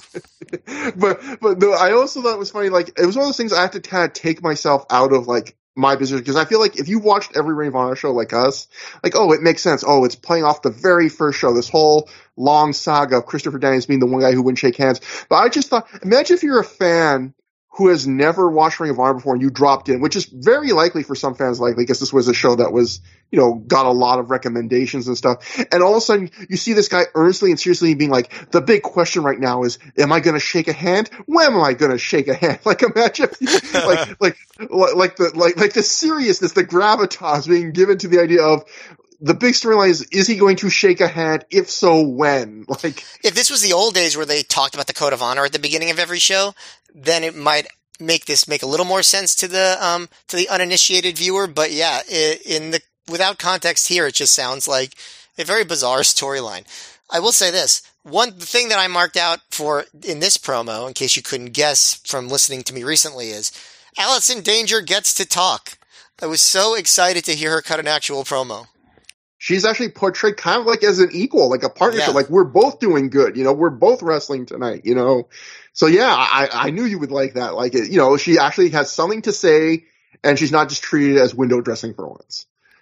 Um, and that brings us to the reason why the show is so remembered. The, what people just refer to as the Dragon Gate Six Man, but technically it was Do Fixer, Dragon Kid, Genki Horiguchi, and R- Ryu Saito, defeating Blood Generation of Shima, Masato Yoshino, Naruki Doi in twenty minutes, thirty-four seconds when Dragon Kid pinned Doi after he hit the Dragon Rana. Um, Matt, there's obviously so much to say about this match. Um, I, I, I thought the best way to handle this would be, I kind of got some thoughts about like kind of the significance of this match.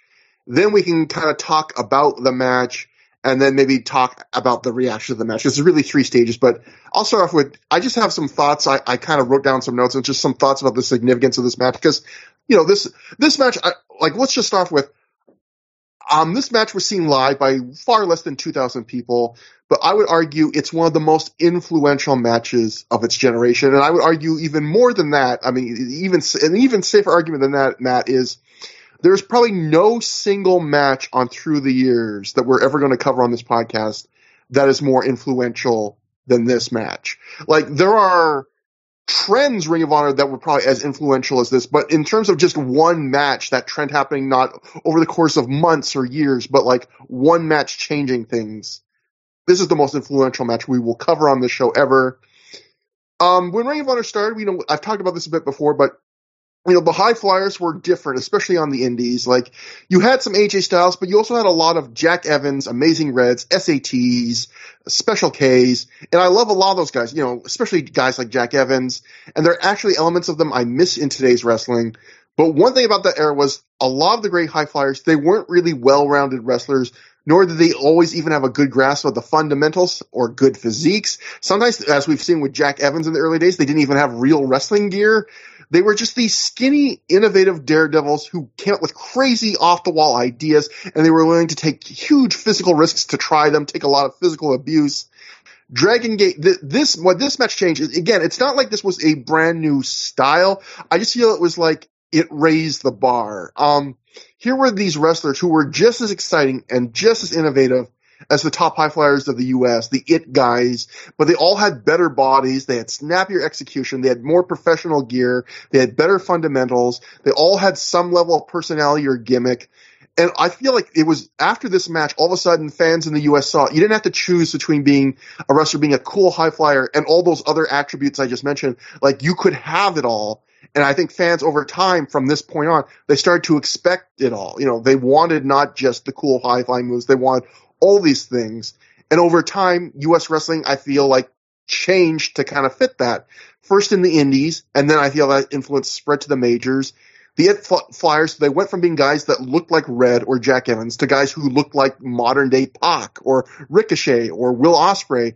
In fact, you know, in the cases of guys like Pac or Ricochet, Dragon Gate became the place where those talented guys went kind of like a finishing school where they would get that last layer of polish. Like, watch Ricochet in his early days and then watch him in Dragon Gate. Like, completely different look, physique, you know, level of polish. Even drag, you know, Jack Evans had just started going to Dragon Gate. We've seen him. We've started to notice, you know, working on more of his kicks. And you noticed on this show, you even mentioned, oh, he was actually doing some mat wrestling to start the match. And he's he actually got some gear now. You know, Dragon Gate was kind of, kind of became the place where guys would get that last level of polish. And then, like I said, though, to me, not all of this is good. I feel like wrestling's gotten a little bit too homogenous. There's fewer distinct styles. There's few, there's far more wrestlers who do a little bit of everything, and you know not not, not all of that is Dragon Gate's fault. I think a lot of it's just it's easier to watch wrestling from around the world, and everything's we're more multicultural. But I like different body types. I like different styles. I don't think every wrestler needs to be good at every aspect of everything, and I feel like this match kind of started the beginning and the end of that. But at the same time, I can mourn what we've lost and also celebrate what we have. And then on the Ring of Honor end, I know I'm drawing on, but on the Ring of Honor end, I feel like is this match more than any like highlights what Ring of Honor's place in wrestling really was, which was they were the tastemakers. You know, like I, I, I see people criticize like, oh, like why does Ring of Honor get credit for this match? Like they did not, you know, invent Dragon Gate. This is another company. It's all Dragon Gate guys, and they were having matches like this before. But what I would say is, you know, what Ring of Honor did for a lot of wrestlers and styles and things and ideas was they brought it to a different audience that was not going to watch it otherwise. So in many ways, they were like what Gabe Sapolsky's mentor, Paul Heyman, his, his E C W was for a new generation. Because you look at E C W, they always found what was about to break big, be it like a trend, a promotion, a particular wrestler, a style, and then they brought it to the U S for a relatively small what I would call a relatively small but influential crowd of the most hardcore fans and journalists who would then kind of spread the word over time to the rest of the wrestling world.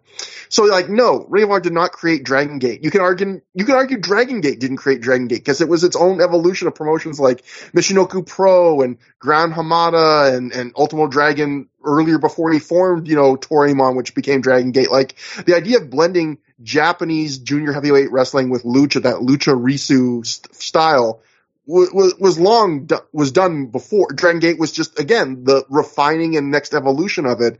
But what Ring of Honor did was it exposed things to Dragon like Dragon Gate to an audience that would have never seen them otherwise, or at least never seen it live.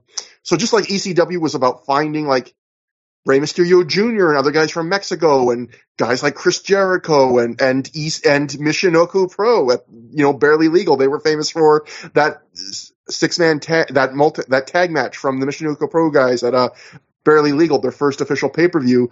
Ring of Honor was about doing that for another generation, and Dragon Gate, in their sense, was their Michinoku Pro, except they Dragon Gate had a hell of a lot bigger of an influence from this match and others, I would say, on wrestling in the U S and around the world than Michinoku Pro's um, it, matches in E C W did.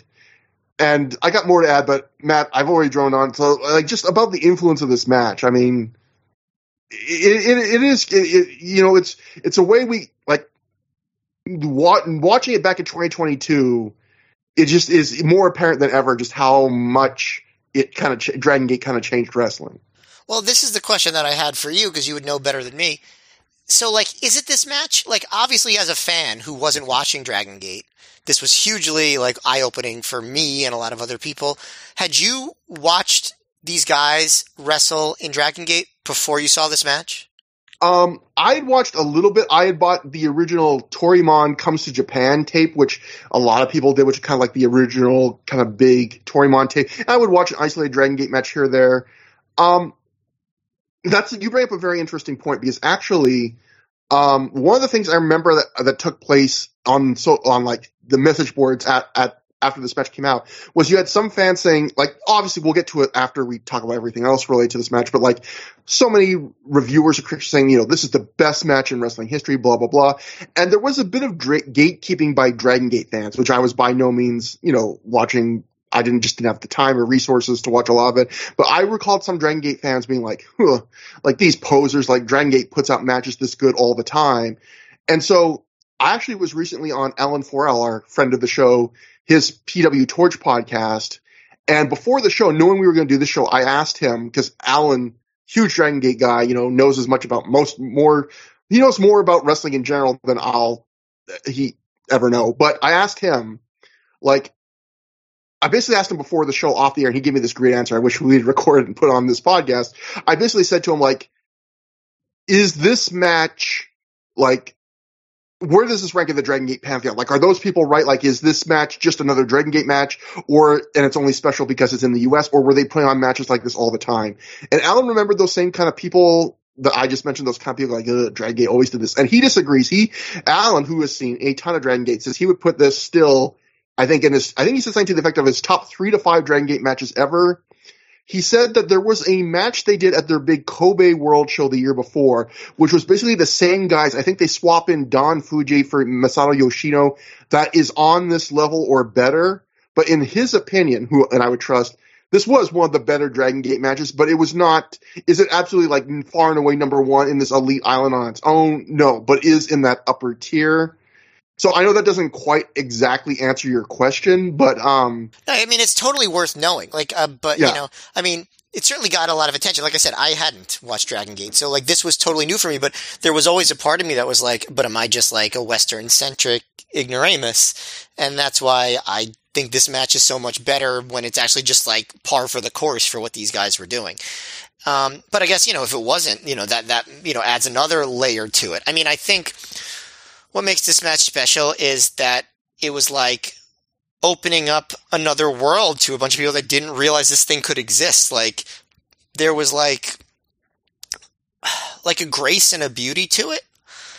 I guess that even if you don't like wrestling and don't care for the violent aspect of it, it's like, this was just such an incredible, like, gymnast. I, you know, I, I know it's kind of, it's minimizing to call it gymnastics because obviously there's so much more to it. And I know there's, you know, story to and character involved, but like, I'm not going to pretend that I understood all the nuances of the characters, you know, like that would be, I'd be lying. Yeah. Like I, I was watching this and enjoying the athleticism of it. Like, you know, I know like when you'll get to some of the reviews later, but like Meltzer and Gabe were talking about like, oh, there's this actual deep psychology where they're protecting the Dragon Rana or whatever. It's like, I don't know about you, but like when I watch this match, that's not super apparent to me. What's apparent to me is the timing, the pacing, the athleticism, the grace of the moves, the body control, the, uh, the intricacies of the, of like all the different spots and everyone working together and the, the speed with which they're doing it and the characters they're projecting. Like, did you experience this like deep psychological story as you watched this match? No. In fact, I, I did see it as kind of like a spot fest, like a great, uh, again, I can see nuance afterwards, but I think you just put it perfectly. Like, again, it wasn't that they were just like, oh, they're doing all these things I've never seen before, as much as they're doing, they're cutting a pace I've never seen before. And they're doing it like just a, a density to what they're doing, like and so just, much stuff. Is, yeah, gracefully, yeah, and, and, and, gracefully and beautifully. Like honestly, yeah. like there was just like a, like there was just like such an art to the way they moved and the way they moved in concert with each other. Like some sort of like amazing synchroniz synchronization. And yeah, like we've talked about this recently. There's a lot of trios matches now where there's some version of this. I don't know if even the best ones now can pull this off, like in all of the depth that, and, and just like everything was f- done perfectly. Like, I, I don't know, may, maybe you look closer than me and noticed something that was a little bit off. I didn't. Uh, did you? Did you notice anything where you're like, oh, I, they kind of messed this up? I literally noticed one thing. It's not even a botch. It's just a funny moment, actually, if I can just go to my notes. Um, there, there's a moment so where um, Todd Sinclair is talking to Do-Fixer on the apron, the, the illegal, the people that aren't in for the team, so he can avoid seeing like a Blood Generation double team so they can get away with it. And then Blood Generation, one of the members, covers Dragon Kid, like they've done their double team. And you can see Rio Saito, who's on D- Do-Fixer, standing on the apron, and he's actually talking to Sinclair, and he starts pointing, like, you have to make the count on, you know, when it's his partner that's getting covered, like, which I thought, you know, again, that's not even a botch, but it's just like a funny thing where he's like, sportsmanship, you know? Yeah, dude, like, dude, you're missing, you're missing the spot here. Like, it's, it's time to, it's kind of, where in, you know, you're thinking in storyline, I would never want to tell the ref, you know, but, but in terms of like moves, again, like, yeah, they hit everything, so much stuff, so intricate, so fast paced, and there's no botch here as far as I can tell. And it just goes and goes and goes. And it's just relentless. You know, that, that's the way I can describe the pace. Like, relentless, and I, I think I talked on the last show, like, uh, I think the big thing Dragon Gate brought was the idea of, a lot of times in wrestling, the idea was always, you've got to get the most out of every spot. So you, you, you know, you do a spot, and then you kind of milk the reaction until the reaction's done, and then you get the next spot.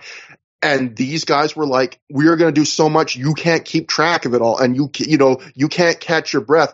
And the kind of like the sum total of that is the fun. Like, it's not that, oh, you saw a big spot, we got every last drop out of it. It's more like you just saw eight spots and your just mind is blown because you can't, it's not slowing, it's not letting you appreciate it all. It's just going to keep going and going and going. And right, and, I and think that's, that's, the th- what- that's the thing that was especially influential. It's like we see many more matches now where that's that's the case, where they just like overwhelm you with like crazy athletic, hard hitting spots, and you're just like, whoa, whoa, whoa, and like it just keeps getting like, and you really, and yeah, nothing really has the time to breathe until the end when you're just like, oh my god, what did we just see?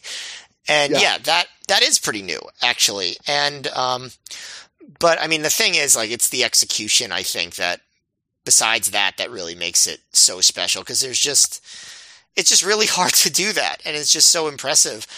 And, you know, I think, I think that's what really blew people's minds. Like if they were doing this all the time in Japan, you know, that, you know, you know, that's, you know, credit to them, but like it is something to go to, you know, what's probably at still the biggest market for pro wrestling in the world, the United States, even though Japan is probably pretty close.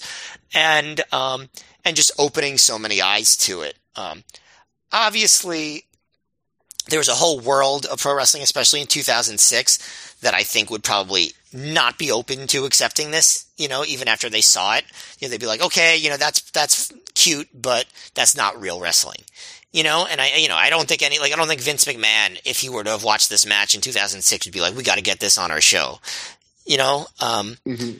But there was enough people. And I think that's what R O H brought to it. It's like, R O H, yeah, they, they gave them exposure, but they also cultivated a culture of like wrestling fan that was just like hungry to see this new stuff and appreciate it. And I guess that is like E C W because they, E C W did do the, the Michinoku Pro matches, which wowed people at the time, but didn't, didn't change the world the way, you know, Dragon Gate probably did. Um, but yeah, I, I think, I think that's, that's what it is. It's just that R O H gave them a platform where this would be accepted. Like, I'd be very curious if, let's just say, WrestleMania twenty-two, if instead of appearing on Super Card of Honor, they just put this exact match on WrestleMania twenty-two. It still probably would have gotten over, right? It would have. I will say, rewatching the match, and I'm curious about your opinion on this, I still think this match is fantastic. And I think, in particular, those final seven or eight minutes still feel special to me. But I would say, like, the body of the match up to that, while very good, like, that does feel like wrestling has caught up to that. And in a way, like, that's, in a way, the biggest compliment you can give this match, because I feel like any match that's really influential or, like, groundbreaking or whatever, like, usually, not just matches, but like movies or anything. A lot of times if you revisit that years and years later, it does lose a little bit in the sense of so many people have copied it and iterated on it. And, you know, you know, and this is a match, you know, where so many people now are trying to do their version of this match. So in a way, I do feel like parts of it, like up until those final seven or eight minutes, people probably go, oh yeah, I see this kind of match on a lot of shows and it's really good. But those last seven or eight minutes, I think, are still out of this world. And I think anything that ages badly on this, which again, it's not even badly, is just because it's a compliment. It's just because so many people have now tried to do their version of this. You know, yeah, you know, I don't know how much I agree with you on that. Like, I, I mean, I think to a point I agree that, like, you know, there there were just so many combos that you see so many teams emulating since then. But there was still something about these teams in the early, like, even the slow, quote-unquote, slow parts in the early in the match are, like, really fast. Like, you still don't see a guy do what Masato Yoshino does with the running the ropes and all no. that. I mean, like, that's just, like, even at the very beginning, that's different. You know, like, uh, I don't know if it's possible for people to catch up with that because he was just so incredibly fast running the ropes and doing those moves. You know, and, like, just, like, it's ever, just because of the little nuances of the characters and the way they move, even, like, this basic, quote-unquote, most basic stuff in the match is super entertaining. Mm-hmm. You know, like, so, like, yes... in technically speaking, that stuff is not so groundbreaking anymore, but the way it's executed, I still think elevates these guys to another level that you don't see even now most teams being able to emulate, if that makes sense. Like, I would, I see, I, in some ways I agree, but I also think, like, just, you know, we have some great recent examples, right? Because A E W just did that trios tournament, and I think some of the top matches in that trios tournament, like, in terms of just wow factor, I don't think they're that far off from this, but I think that's only because, you know, they have years of wrestlers building towards the, I mean, this was the goal, right? Like, this but match also, like, the goal. And again, those also did involve people that were, like, considered, like, the best in the world, right? Like, that's, like, yeah. Kenny Omega and Will Ospreay and stuff, you know? Like, that's, it's not, like, just, like, oh, every team that wants to do a trios match, like, we'll do this now, you know? Yeah. Um... Yeah, and just going to the match itself, I mean, obviously we just talked about how, I mean, it is just amazing. I, I really do focus on those last seven or eight minutes because I feel like it is just one big move, one near fall, one innovative double or triple team after another. It just does not let up. And the fans were into the match from the very start, but during the body of it, there's an occasional moments where the match slows down and they would get a little quiet in turn. But then it's like those last seven or eight minutes, the crowd goes nuts where, um, the crowd goes from chanting, "This is awesome," to maybe the first "Please don't stop" chant I can recall ever hearing, which at least is, in Ring of Honor. Which is the forerunner to Fight Forever. Yeah, and then to generally just losing their minds. And I, one of the biggest compliments I can give this match, Matt, is a lot of times in modern wrestling, I feel like we see, especially we'll see in the coming years of Ring of Honor, matches that kind of overshoot the mark where, like, you can hear the crowd kind of peak, and then they do a bunch more near falls, and even though the crowd's still into it, you kind of can tell, oh, like, there was a peak that they kind of missed. And there were so many points in this match in those last seven or eight minutes, even rewatching, where I go, that's the peak. No, that's the peak. And the crowd never burns out. They just get hotter and hotter, and they keep finding new peaks. And I felt like there were so many near falls in this match that the crowd would have happily accepted as the finish. But rather than ever reaching a point where the crowd's like, okay, this is too much. We're kind of numb. You did too much. Instead, it's like every time they kind of go past a peak, the crowd gets more into it, like almost like they're thinking, really? Like, you're giving us more? Like, oh, thank you so much. Like, we can't believe you're you're going even further. And I feel like there's so many matches that don't have that feeling, right? Where you there is a peak, and here it's just like they're almost surprised they're getting so much. Yeah, I mean, I mean, I think that is part of the deal, is that they were like, we're going to give you more than you knew was possible, and just keep going, going, going. There, I mean, there was again, there were still fun parts of that, the early quote slower parts of the match. Like, you even get a little bit of Dragon Kid selling his back early on, but doesn't really last for super long. You know, but Blood Generation were supposed to be the heels here, right? But yeah. like. Good luck getting the crowd to treat either of the teams as heels, you know? But, like, they do some cool stuff, like, when they, you know, when they do get on a submission, you know, uh, the Blood Generation will, like, block the Do-Fixer guys from getting into the ring. There's, like, there's a lot of spots where, like, two guys hold somebody and, like, somebody jumps on, you know, just too many spots to list. But, yeah, it's, it's the speed and the, uh, abundance, uh, of the of the big spots and how and the pace, the relentlessness of how quickly they come at you. So, like, yeah, I, I even mentioned this on the last show. I wasn't going to take notes on all the moves. Yeah. But but you know, the big spot where SEMA does the double stomp on on Saito and then, like, rolls into the backstabber on Horiguchi in the corner, and then the Schwein uh, Schwein on Dragon Kid for two is just, like, such an incredible sequence. Uh, which is what leads to that Fight Forever chant. Just, there's just so much incredible stuff. Um, yeah, it's, I mean, uh, you know, again, like, what makes the match special is not only the moves, but, like, the pace, and not only the pacing, the execution, but also the charisma and the personality. Like, even though I feel like I didn't get deep psychology out of the match. These, they were projecting themselves like in such a way where you still cared about them, even though you really, you know, a lot of this crowd didn't really know like who they were as characters. I don't want to underplay that. Like, these guys really had a lot of charisma and a lot of personality. Like, I think that that's definitely an important part of the package. Yeah, you could tell they have charisma, which is hard because, again, this is a match where you don't really have much time to, like, emote and play a character, but yet they still show off that they have charisma, and you can see little glimmers of distinctive styles here. They're like, oh, that guy's more of the hard-hitting, and clearly, like, a guy like Dragon Gate, he is more of just the – he's going to take a bit more of a beating, but he's the, the, the top flyer here and stuff like that. And yeah, to be able to even get across that you have charisma in a match where you, where for the last half, you really don't have time to do much but just sprint into moves, I think is a, is a, an achievement. But, um, one thing, you know, and I know we've differed on this in the past, I'm not a huge fan of the commentary. We've talked about this before when Ring of Honor has done this, c- decides we're not going to do commentary because this match is too good for commentary. This match, I feel like they kind of found closer to a happy medium where they let the guys commentate most of the match, and then the final hottest minutes, they have them duck out where they go, you know, this action speaks for itself, which they always do. Because it would be kind of impossible to call it anyway. I feel like they could have done it without doing it officially, though. You know, like they could have laid out just, you know, and, and but still been there. Um, feel less, little less contrived. But yeah, you didn't really miss it because what could they have said anyway? Yeah, and uh, I don't know if you have anything else to say about the match before we get to the reaction. I mean, I, I, w- I will say to people, this is one of those matches Ring of Honor has uploaded on their official YouTube legally, so this is one of those matches that really, as much as we can describe it, you, it's really seeing is believing. So I know we have a few younger listeners, people that watch along with us, like, this is one of those matches where even if you, for some reason, just like listening to our show and not watching along with us, like, if you have not seen this match, I do not say this often during the show, like, go watch. You, you, you really, this is important even just for wrestling history. You should watch this match, and it's free and legal on YouTube, so there's no excuse to not see this. Yeah, I um, I have more to say, but I think it's more related to the reaction to the match, okay. So I'll save it for that. Well, we can get right to that, because there is a lot of stuff, because that in, in some ways becomes the story of this match as well. It's just how the reaction. Uh, we'll go to the Observer first. Dave Meltzer would write, Gabe's policy is intended to get as many of his wrestlers as possible booked with Dragon Gate after seeing the guys in action in their element at WrestleMania weekend.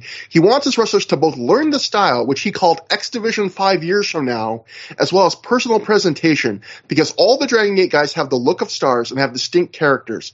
Sapolsky felt that the Um, March thirty-first trios match, the one we just reviewed, they did in Chicago, it was among the best matches in company history. He also made this comment about the match, quote, and I think, Matt, this is the comment you've been alluding to for a couple shows now, quote, I think there, I think where this match will be unjustly criti- criticized is that people will say it was just a spot fest. Yes, they don't really give the crowd time to breathe or wait for the crowd to be done cheering before going to the next spot.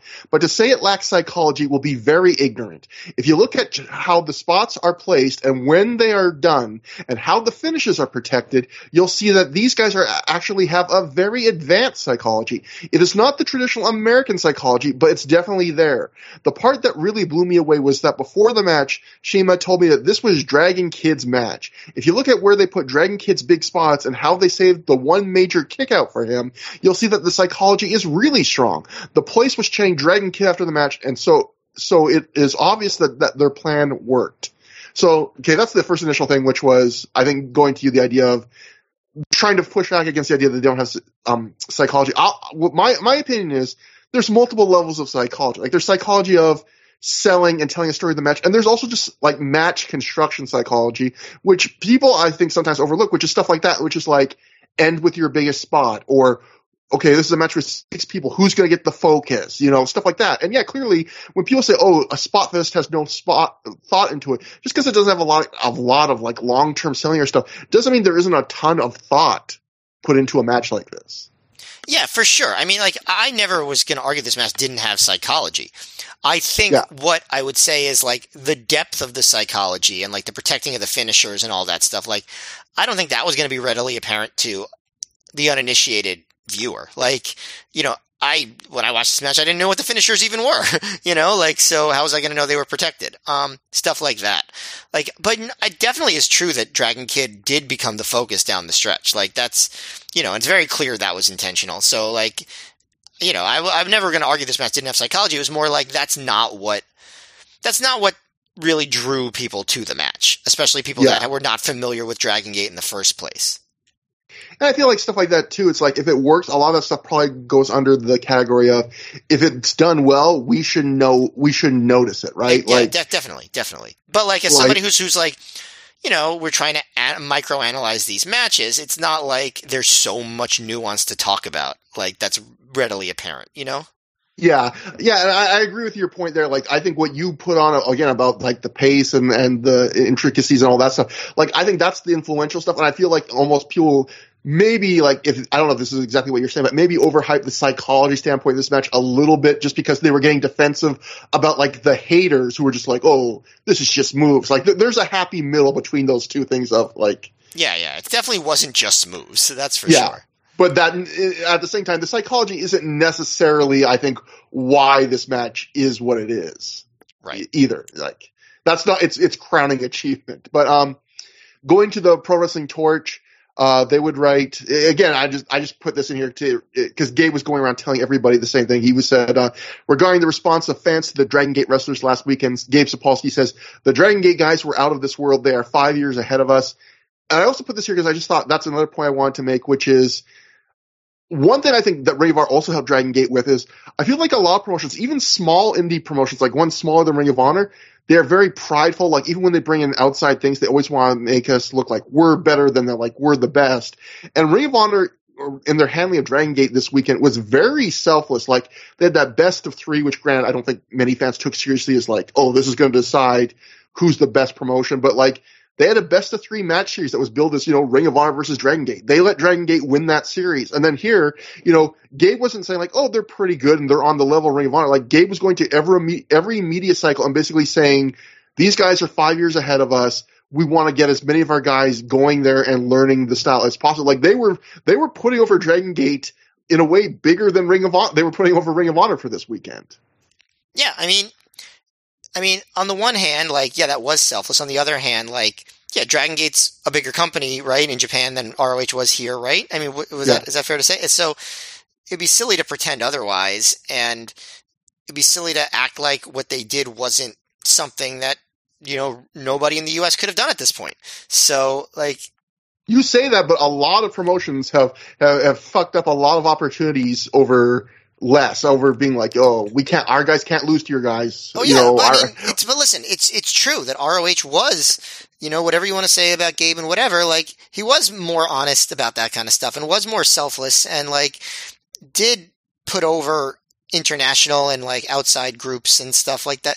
It's just true. Like, there wasn't this W W E mentality of, like, you know, no, our way is the way. It's like, no, like, there, there's a world out there, and this is part of it. And it's an amazing part of it, and we can learn something from it. I think that's a, you know, it's a, the right way to be, and I think it's not surprising to me that Gabe took that approach either.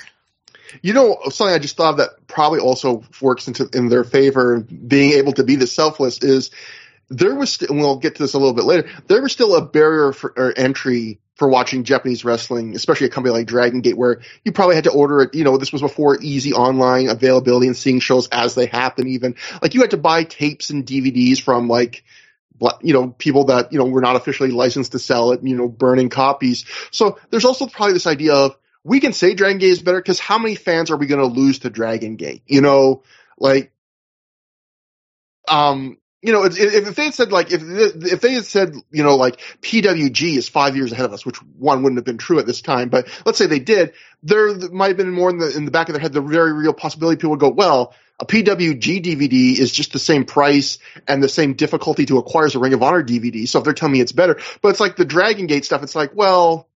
I can see Ring of Honor live. You know, it's easier to get the Ring of – I get the official Ring of Honor D V Ds. So there's a little bit less of a fear of, like, we're going to send everybody away to Dragon Gate. Like, you, you know Dragon Gate at this point in wrestling had a ceiling for U S fans probably. Oh, for sure.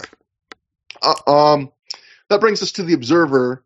And this was when Dave finally got the D V D, and he uh, he broke it out his review into not the Ring of Honor section, to its own review. And this was like one of the big, most important Dave, you got to see this kind of reviews he ever gave Ring of Honor. Probably sold a lot of D V Ds. I I cut out a few parts of it, but this is the bulk of it. Um, Dave wrote, "You have to get the D V D of the March thirty-first Ring of Honor show in Chicago. That's not a recommendation. If you are voting on awards or have even a casual interest in the state-of-the-art modern wrestling, if you don't watch this show, you're behind the curve." I expected a lot from it, because every report I got from people who attended that show at Mania two nights later said that this show was better than Mania, and Mania was very good this year.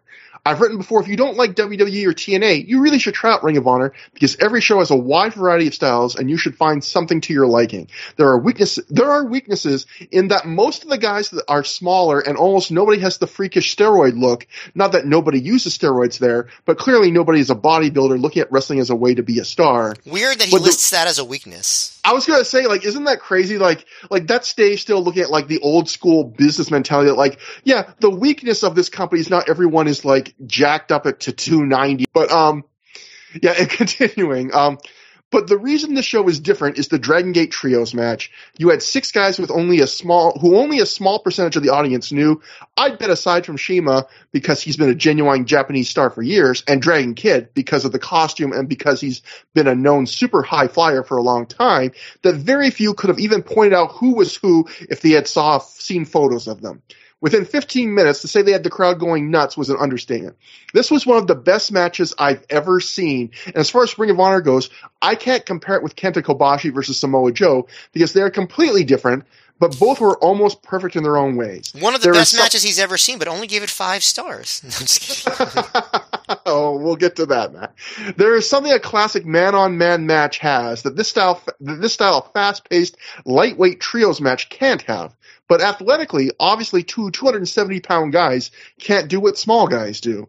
But there is no other Ring of Honor match I've seen at this level, and I've seen pretty much all the great matches since the promotion started. It's one that not it's one that not only would I call five stars, but couldn't even fathom giving it any less.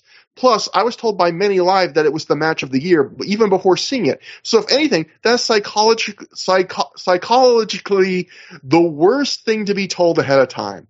They did so much that would normally be considered numbing if you were told ahead of time what they were going to do, but they ended up having the exact opposite reaction with the audience. It's like the great Hidaka and Fujita matches, with one fast spot after another and everything hitting perfect, but this match was more spectacular, built better, and had a, a stronger crowd reaction. About nineteen minutes in, when this, they, the match was already off the charts and you knew they were about to go to the finish, the crowd started chanting, "Please don't stop." I've seen all these guys wrestle a lot of times, and you could see they were at another level because they were in the U S, particularly Yoshino, who is as fast in doing his stuff as anyone I've ever seen. Dragon Kid on his own isn't a great worker, but he's a guy who really shines when in and with, when in with a be- great worker, and he's never looked better. It was just a masterpiece of a match, and I'd be stunned if there's anything, if there, if there there's even anything close to it, at least in North America this year. When the This Is Awesome chants start, I was thinking those chants were great for that Styles versus Daniels versus Joe three-way last year, but this match was beyond awesome. So yeah, that that is about as lengthy and as effusive, like, effusive a review if I've ever seen from Dave Meltzer, ever. Like like him actually outright saying, like, if you don't see this match, you're like behind the times. One of the best matches I've ever seen, beyond awesome, like just like. You, you just, I, you, I don't, you can read every Dave Meltzer review ever, including matches he gave seven stars to. There is nothing that is more, you know, praiseful than that review right there. And this is something we touched on in the past. Like, uh, we, we always have to do this nowadays when matches get five stars because it's so different nowadays. This was when five stars was rare, and Dave did not break the, I mean, yes, I know technically he gave Steamboat Flair six stars in the eighties, but. No, he didn't. This, he says he did, but like he didn't. I mean, he, uh, a non-televised one. Okay, there, there's a non-televised one he claims is better than the ones that made. I mean, Flair claims that too. For anyway, um, but again, just to make, keep a reminder how big this was. There was only seven matches in the entire world Dave Meltzer gave five stars to in the in the two thousands and, you know, the the aughts. You know, he gave more in the nineties and the eighties. He gave way, way, way more, obviously, in the tens and twenties. There was only – in fact, here's a little trivia I looked up. This is the third and final consecutive, you know, Ring of Honor had, th- had five-star matches for three consecutive years. This is the third and final. The first one was obviously Joe Punk two in two thousand four. Then um, the uh, Joe versus Kobashi in two thousand five. Then this in two thousand six is the final one. Dave Meltzer would not give a match anywhere in the world five stars again for a little more than five years after this match. In yeah. that match, do you know what that match is, Matt? A little more than five years. Okay, so that would have been Cena versus Punk? Yeah, Money in the Bank is the next match he gives five stars to. So th- this is it for half. Think about that. Dave Meltzer gives like multiple matches five. I mean, every two seconds now, match five stars. No offense to Dave. But like, this was the last five-star match, according to Dave, you were going to see for half a decade. Yeah, and like, yeah, I mean, I remember there was like a match, um, you know, very legendary match in two thousand, C M L L, with Viano Tercera against Atlantis, right? And he would rave yeah. about how amazing that match. If you look back, he gave that match four and a half stars. Yeah. Like, th- he's, he's lying when he says that, like, this is like just the way he's always done these star ratings. He's lying to himself, maybe. But, like, this was about, like I said, this is the most praise I've ever seen him give a match, and this one got five stars. So if this match happened now and he felt the same way, it would get like six, right? So yeah, well, well, here's the thing: if he gave it five stars today, it wouldn't have had the im- it wouldn't have the impact that him giving it five stars did back then, right? Because yeah, you would need to give it at least six. Yeah, it broke the scale and doesn't either is not admitting that he did or is does not realize that he did. I don't know which is which it is. Like, for Dave to give a match five stars in the aughts was the, you know, whether, whatever you think about Dave Meltzer, he, you know, he was an influencer and tastemaker, obviously, of his own. I mean, I like Dave Meltzer, but there's certainly flaws to him. But whatever you feel about him, his reviews meant a ton back then. And for him, at, in this decade, to give a match five stars was basically him saying, you have to go out of the way to see this because you might not even see a match this good in a given year, you know, or in this case, in a given half decade. You right, know? right. There's this idea that five stars is like match of the year candidate, but like five stars used to be like best match ever candidate. Yeah. Like, like this is going to be one of the best wrestling experiences you have in your life, where if you believe that now, you're having basically, according to Dave Meltzer, one of the best wrestling experiences of your life, like every three weeks now. But, yeah. um, But Matt, you said you haven't heard a, a, a review that positive. I have one more note, and this is Bruce Mitchell's review, and it might be further. And Bruce Mitchell, you know, did not watch Dragon Gate at all. You know, was more of an old Crockett, you know, a veteran of the Crockett years and all that stuff, who watched the bit of stuff. This is Bruce Mitchell's review of this match. He didn't even review every Ring of Honor show for the Torch. He usually, a lot of times he ducked down on a lot of those reviews. He wrote, "The Dragon Gate Do-Fixer versus Blood Generation match is, hands down, the greatest pro wrestling match I've ever seen. I've seen most, if not all, of the best matches internationally and domestically of the past three decades, and this one beats them all. It's state-of-the-art. As this match gets seen by more people, you're going to hear half-smart internet critics criticize it for being a spot fest. Ignore them. They'll be dazzled by the spots, as you will be, because they're faster, more spectacular, and more precise than anything ever seen in this business. This match, though, is much more than spots. It builds one draw, jaw-dropping sequence at a time, pulling you into the story of the match, the battle between these two Dragon Gate gangs, Do-Fixer and Blood Generation, until one of these wrestlers makes himself to, makes himself to the biggest crowd in Ring of Honor history.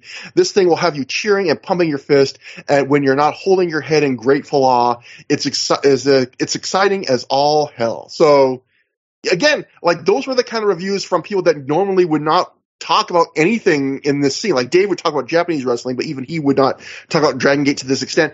Bruce would never talk about this stuff, basically saying this is, I mean, not basically, outright saying this is the greatest match I've ever seen in my life. But, and that meant a lot, I assume, for D V D sales and all of that stuff. So before we finally move on from this match, I guess my one question to you is, where do you think this ranks in the pantheon of great Ring of Honor matches? And I realize that's hard because I'll, I'll say this. I think there's so many great matches, like stylistically, it comes down to like what you prefer. And for me, it also comes down to like personal emotional connection. Like to me, this is in the top tier. It deserves to be there with Joe versus Kobashi, the final two Punk Joe matches. I'd put Corino, Homicide from Bitter Friends, Stiffer Enemies up there. But to me, I don't put this match – this will probably be on the it, – it's in that group, but it's probably on the bottom end for me just because those matches I love lots of styles. Those matches, other matches, are more my style. And with, particularly with stuff like Joe versus Kobashi and the Joe Punk matches, I have like an emotional connection to those matches I don't have with this match. And, you know, if I was a Dragon Gate fan from day one, maybe I would. So I don't mean to downplay this match at all, but, you know, like, I, I was just thinking about asking you that one because you've watched all this stuff with me, but also because, you know, Dave Meltzer even making a point to say, you know, I've watched all the biggest Ring of Honor matches, and this is him basically saying he was kind of seemingly, like, debating with himself about Joe versus Kobashi, but saying this is better. Like, to me, heart of hearts, I still love those Punk-Joe final two matches better than this. Well, first of all, this one Wrestling Observer match of the year, right? And it's the yeah. second of three consecutive R O H matches to win that award, and I don't think there were any after that that I can remember. Um, so, like, obviously this was a super influential match, but, like, as you mentioned before, there's some thoughts on, like, how much do you even consider this a Ring of Honor match? Because it was an import, and it was a bunch of guys that were not Ring of Honor wrestlers, and not a single regular Ring of Honor wrestler was in the match. Um, obviously R O H presented it, they gave them the platform, they gave them the crowd that was hungry for it, so I'm not going to say it's not a Ring of Honor match. It was on a Ring of Honor show. To watch it, you had to buy a Ring of Honor D V D, like, but, you know, but, um, you know, when I think about the Ring of Honor matches, it means something to me. You know, obviously they're going to be with the people that I followed closely and their whole career trajectory, which is not these guys, for, you know, better or for worse. Um, You know, even, you know, there were Japanese wrestlers that you did get to sort of follow a path with, with an R O H, Kenta in particular. So, like, when I see a match with him, usually it's against a more regular R O H guy, first of all, but it feels a little bit more like an R O H match, if that makes sense. So, like, when it, would come, when it came time for me to decide what I thought was the two thousand six match of the year, R O H otherwise, as much as I thought this match was amazing and deserved to win, it wouldn't be a match that I picked. There are a few R O H matches in two thousand six that just hold a more special place to me and are more the style that I would find, you know, just, I don't know, that I would get, sink my teeth into more, I guess would be a way I'd put it. Um, so, no, this isn't the greatest match in R O H history to me. If you wanted to say it was, I would say you're probably right in your, in your own way. But, like, for me, for what I connect to, for what I like the most, there's a lot of matches ahead of it. Um, if that makes sense. No, and I, I love that you brought up, like, the, I forgot, like, the rest of this year, like, that'll be a great thing to follow for on this podcast because, like, I can, I mean, I won't make a judgment until I rewatch everything. But again, I don't want to act like I'm slighting this match because it's an amazing, uh, like I said, the most influential match we'll ever cover. Well, amazing if, if, match. If you listened to this podcast just now and decided we were slighting this match, I don't think you were listening. Yeah, but um, I will say, like, by the time we're done rewatching two thousand six, this match might not only not, not be my uh, – I could very easily see this match not being my number one match of the Ring of Honor match of the year. It might not be my number two Ring of Honor match of the year. Like, not to tip my hand, but there are I, – I, I know what you're talking about. Like, there are matches coming up that – Maybe are, for me, for me, probably not in my top three. Wow. See, like that – like, I mean, that that's going to be the interesting – again, that's going to be the really interesting to follow, which is like – How well, many well, matches? I can, well, just off the top of my head right now, unless they really don't hold up, I can think of four matches in R O H in two thousand six that hold a special place for me above this one. Four, just off the top of my head. And, and I do think that's a good point where, you know, when we people so focus on so many star rings and stuff, and I do think that there's a point to be made about not just wrestling, but everything, which is like, when you get to a certain level of quality at some point, like, a personal connection starts to matter more and more. Yeah, like my I mean, all, like, any, any like, of those matches could be the best match, you know, whatever, but, like, the one that works the best for you is the best one for you. Like, the comparison I make is there's a lot of mu- and albums I love to listen to, but my favorites aren't necessarily are they the absolute best. No, they're the great albums that, like, meant something to me in my life. Like, oh, I played this one over and over after a breakup, or, oh, like, I got really good news and I listened to this song and it came out at the exact right moment. Like, or, at some or point, just we, hits, or just hits your taste the, the best, you know? Exactly. The, yeah. the idea, the, the idea that, like, you're going to look at a bunch of, like, albums of music and be like, yeah, there's one really objective, uh, best album ever. Obviously, that's ridiculous, right? Like, the, the, there's no way to quantify that at all. Yeah. It's a combination of so many factors. Some, Some objective and some absolutely personal.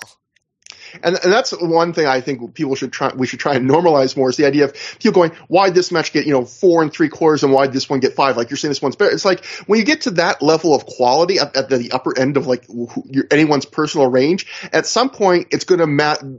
Again, it's going to matter like, well, which match personally kind of like hits your, like you said, your tastes more, or do these certain wrestlers in this one match have more of like a connection to you personally? Like, you know, I've been following this promotion forever and this other promotion not as much. All that stuff makes a big difference when the matches are all really good. And um, yeah, that's maybe the one weakness this match is going to have for a lot of people. Um, And I should also mention one last thing. Uh, Case Lowe wrote, uh, I, I don't know where the link, I had to dig. It's on the Voices of Wrestling site somewhere. If you look up Case Lowe, all his articles are there about this match. And he made some great points too, and just stuff reading when I was doing research. So I, I didn't qu- have anything that I was a direct quote from him, but I just wanted to uh, bring that up too. So I want to give credit where credit is due. And again, thank you, Alan, for the, the, the talk he gave me too, which was very enlightening. Um, So immediately after the match, we get a huge standing ovation, maybe the biggest in Ring of Honor history up to this point, a Dragon Gate chant. We get handshakes among the teams. A "that was awesome" chant. Do Fixer pose on the buck, turnbuckles. Genki Horiguchi and Dragon Kid excitedly backflip off like they seem really pumped. Like, you know, they know they just killed this. And um, we get a rare Ring of Honor instant replay of the finish even, so you know it's a big deal. And then, Matt, we get an F I P ad for Heatstroke oh oh five, a, a sh- sh- recently released D V D for the F I P promotion, featuring a ton of wrestlers like C M Punk, Spanky, and James Gibson that have no longer or were even on the indies at all at this point. I looked it up just to be checking. So this is a show that was, you know, this show happened March thirty-first, two thousand six. It uh, it probably came out a month or two afterwards. The Heatstroke show D V Ds they're promoting, like the hot new release for F I P, those shows happened in early August two thousand five. So wow, that's actually quick for them. Next, we find Nigel McGuinness backstage somewhere that isn't this show, clearly, because he was not on this show. Nigel says they're calling this weekend the biggest in Ring of Honor history, and people are asking, where's Nigel McGuinness? He says he's here in Japan with Pro Wrestling Noah, defending the Ring of Honor Pure Belt all over the world, making it the real world's championship because he's defending it all over the world. Nigel says he's the greatest champion in Ring of Honor history and recounts all the guys he's beaten, including saying he's the one of only two Ring of Honor wrestlers to beat Samoa Joe twice, the other being, being Austin Aries. And Nigel points out, well, I made Austin Aries tap out too. He says, one name keeps getting brought up again and again, though, and it's Brian Danielson. People keep telling me that Brian Danielson's better than me. Nigel then says, though, Brian hasn't beaten the people I've beaten, and he hasn't defe- defended his title all over the world like I have. He says, Danielson is the underdog. He's the re- Nigel's the real world champion. Nigel then talks about internet geeks thinking that there are wrestlers better than him. So, Nigel promo. It was a good promo, and we are building to Danielson and Nigel. I, it is kind of sad that Nigel's like the one guy who does not get major guy that doesn't. Well, I guess you could say the Briscoes too, but they just came back. Like, you know, it would have been nice to see Nigel on these shows, but you know, you can't turn down a big opportunity to go work for Noah. Yeah, I love this promo. I love like the mission statement promo. It's like it's a turning point for Nigel during this time period, and when he comes back, he's going to be that, you know, that new version of Nigel, much more close to it. And he's about to have that big match with Danielson, you know, just like, you know, maybe like a month after this. So like, yeah, this, that, this is a, a big turning point for Nigel McGuinness. And he goes on to have, you know, one of the great runs in R O H history. So I think this is, this is another plus for this show that they have this promo on there. Absolutely. This is like the opposite of the Cornette promo. Like it's, it accomplishes a lot and it's good and it, it's not homophobic. the, the holy trinity, Matt, of wrestling promos. Um, and that brings us to our first match back from intermission, a six man mayhem, or in, I guess I would say in this case, a six woman mayhem, the first in Ring of Honor history match. Mischief defeated Allison Danger, Cheerleader Melissa, Daizee Haze, Lacey, and Rain in eight minutes, forty-four seconds when she pinned Rain after hitting the Desecrator.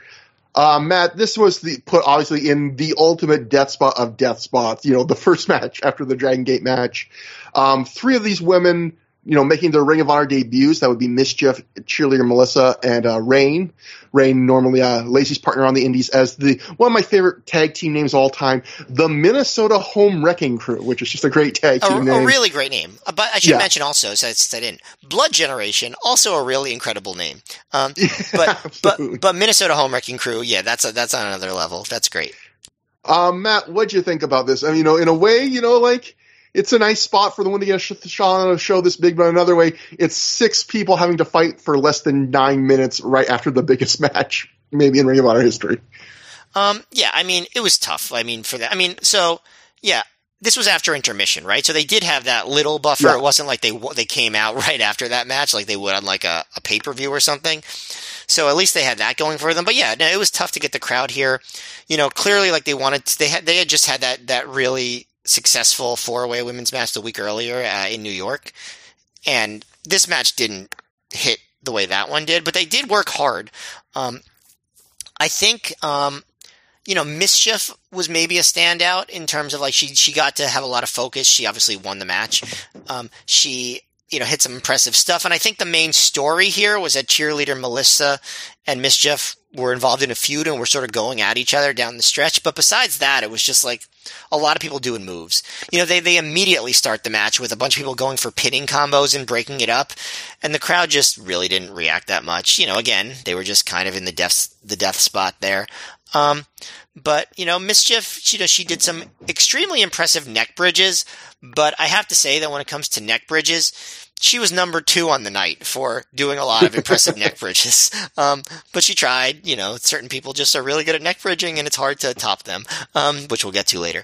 But, um, they do this complicated spot where everyone gets a hold on everyone except for Lacey, who just comes in and slaps Daizee Haze in the stomach to break it all up. I really had a hard time writing down what this, to describe this convoluted, like, uh, I don't know, a twister of wrestling holds was, but uh, just trust me in saying that everyone had a hold on everybody. Um, Mischief at one point does a pretty good splash onto a pile outside. Um, Haze was... I, I complained about this the week before. Haze was not really much of a heel. Um, she did a little bit of stuff the week before, but like here, she prompts the crowd to cheer her on as she does a top rope moonsault, and then she high-fives someone in the front row after she does it. So it's just like, you know, I mean, I get it. You're, you're not used to doing it, but like, you know, could have tried. Not a big deal, but it's worth noting. Um, but yeah, at, at, by the end, um, you know, they, they start doing the, the big kickouts. Um, uh, Melissa back suplexes Lacey. Rain lariats Melissa. Mischief does a sit out tree slam to to Rain. Then Danger comes in and hits the Shimmering Warlock, which is one of my all time favorite move names, to Mischief, and everyone is down. Then Mischief hits a code green on Allison Danger. See, Mischief wore green. Um, it was a code red, but she called it a code. Anyway, uh, Lacey hits an implant D D T on Mischief. Hayes breaks that up. Haze heart punches and Yakuza kicks Lacey. Rain breaks that up, so you can see the pattern here. Rain hits the acid rain um, electric chair slam bridging thing, which is a pretty cool spot. Um, and Melissa breaks that up. Melissa hits the air raid crash on Rain. Mischief breaks that up. Mischief hits gets a two count off a standing moonsault on Melissa. And then Melissa gets an inverted clover leaf on Mischief and totally bends her leg in this, like, ridiculously disgusting way, making Mischief kick her own head. And it takes multiple kicks by Haze to get Melissa to break that hold. Then Melissa charges Mischief a few times until Mischief hits green miss, uh, until, excuse me, until Mischief green miss Melissa while the ref is distracted. Then hits her desecrator, which is like a D D T with her leg over the arm on Rain, and gets the win. Um, so you could tell, like, they, they were doing a lot of moves there, but, like, there wasn't a ton of reaction to it, and there wasn't a lot of holding it all together. Um, they tried, but... And it was above average, definitely, for an R O H women's match, but I wouldn't say it was anything on the level of the match the week before. Yeah, um, I agree. I uh, the biggest compliment and negative I can give the match are the same thing, which is it felt... like a nine-minute, six-person mayhem match where it's, you know, very sloppy, hectic. It's not boring, though. And, you know, it has a lot of the same tropes you'd expect in any multi-person Ring of Honor match of this era. Like, there's a very ugly sequence at the beginning where everyone tries to pin somebody else. There's a sequence you mentioned where everyone is putting someone else into a submission at the same time. There's the couple two big dives to the floor from Mischief and Daizee Haze. You know, it, it has that vibe a lot of these very short matches with a ton of people have, which is, it feels less like a match and more like an audition where it's a lot of One person steps in the ring, hits a move on somebody else. The person that just took the move rolls out of the ring. Someone else steps in the ring, hits their move on the person that just hit a move, so on. And just, you know, it's, it's just that over and over where, like, there's no constructive, there's no t- connective tissue. There's, there, it, it's, it's just an audition. And, but you know what? I've seen men's men, so I guess in a sense that's progress. And it was exciting, even if it was very sloppy. I agree Mischief was the standout because she got to show some personality. And I like that they carried over, like you mentioned, the Melissa Mischief feud from Shimmer, and the announcers made sure to inform us of that. You know, decent.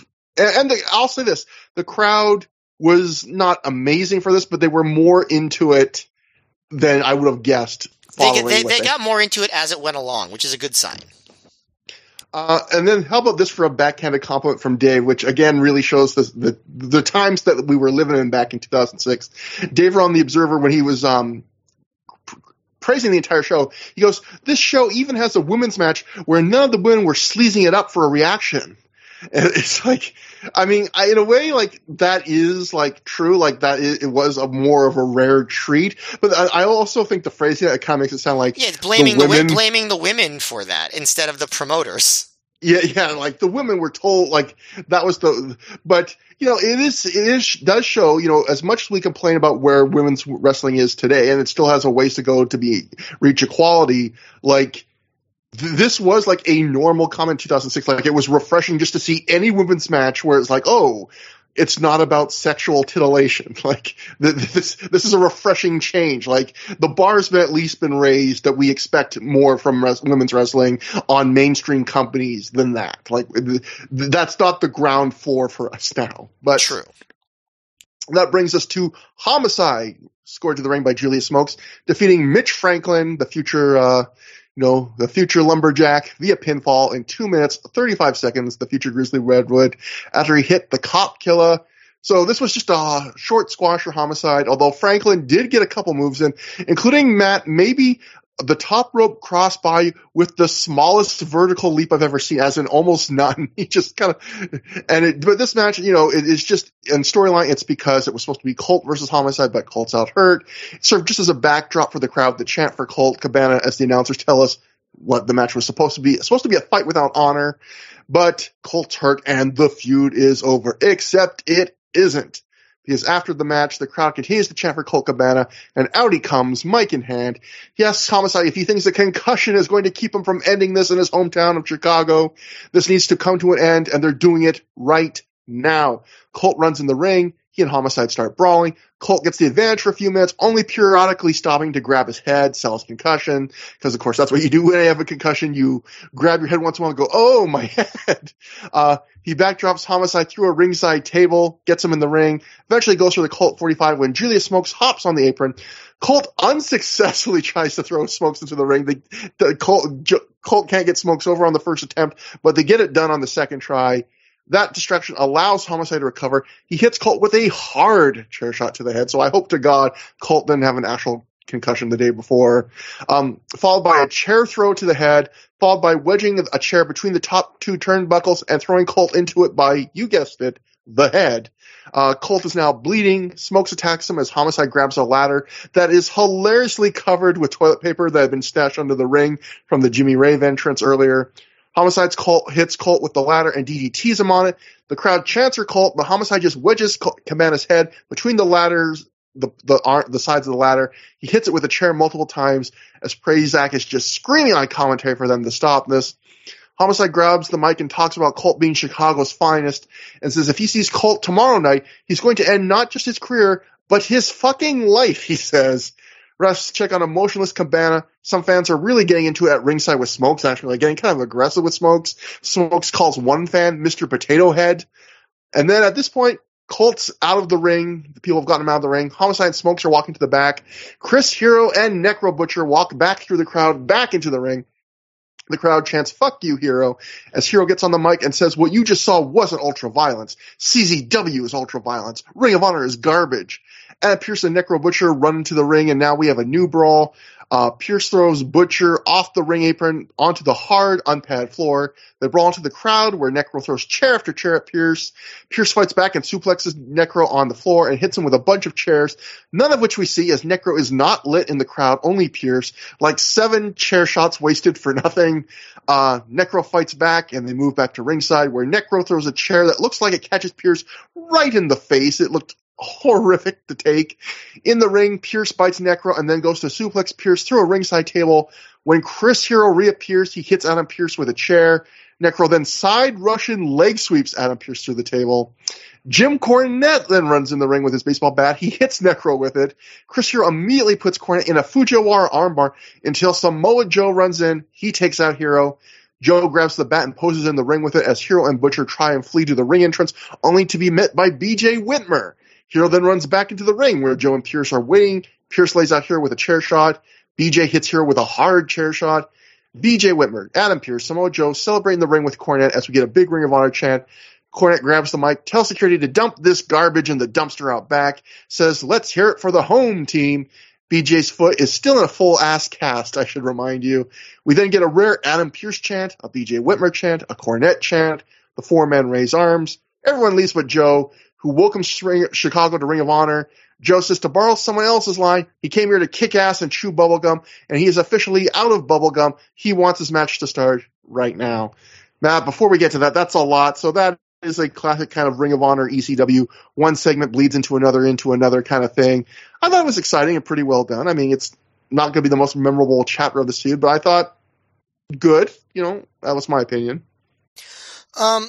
So for me, I mean, I think I saw them as like, I mean, obviously they bled into another, but I saw them separately, you know, the Homicide yeah. and Cabana and the C Z W thing. Um, when it came to Homicide and Cabana, um, I feel like in a vacuum, it was a good brawl, but has, having watched all these shows, I feel like it was just one of those too many for me. Like, yeah.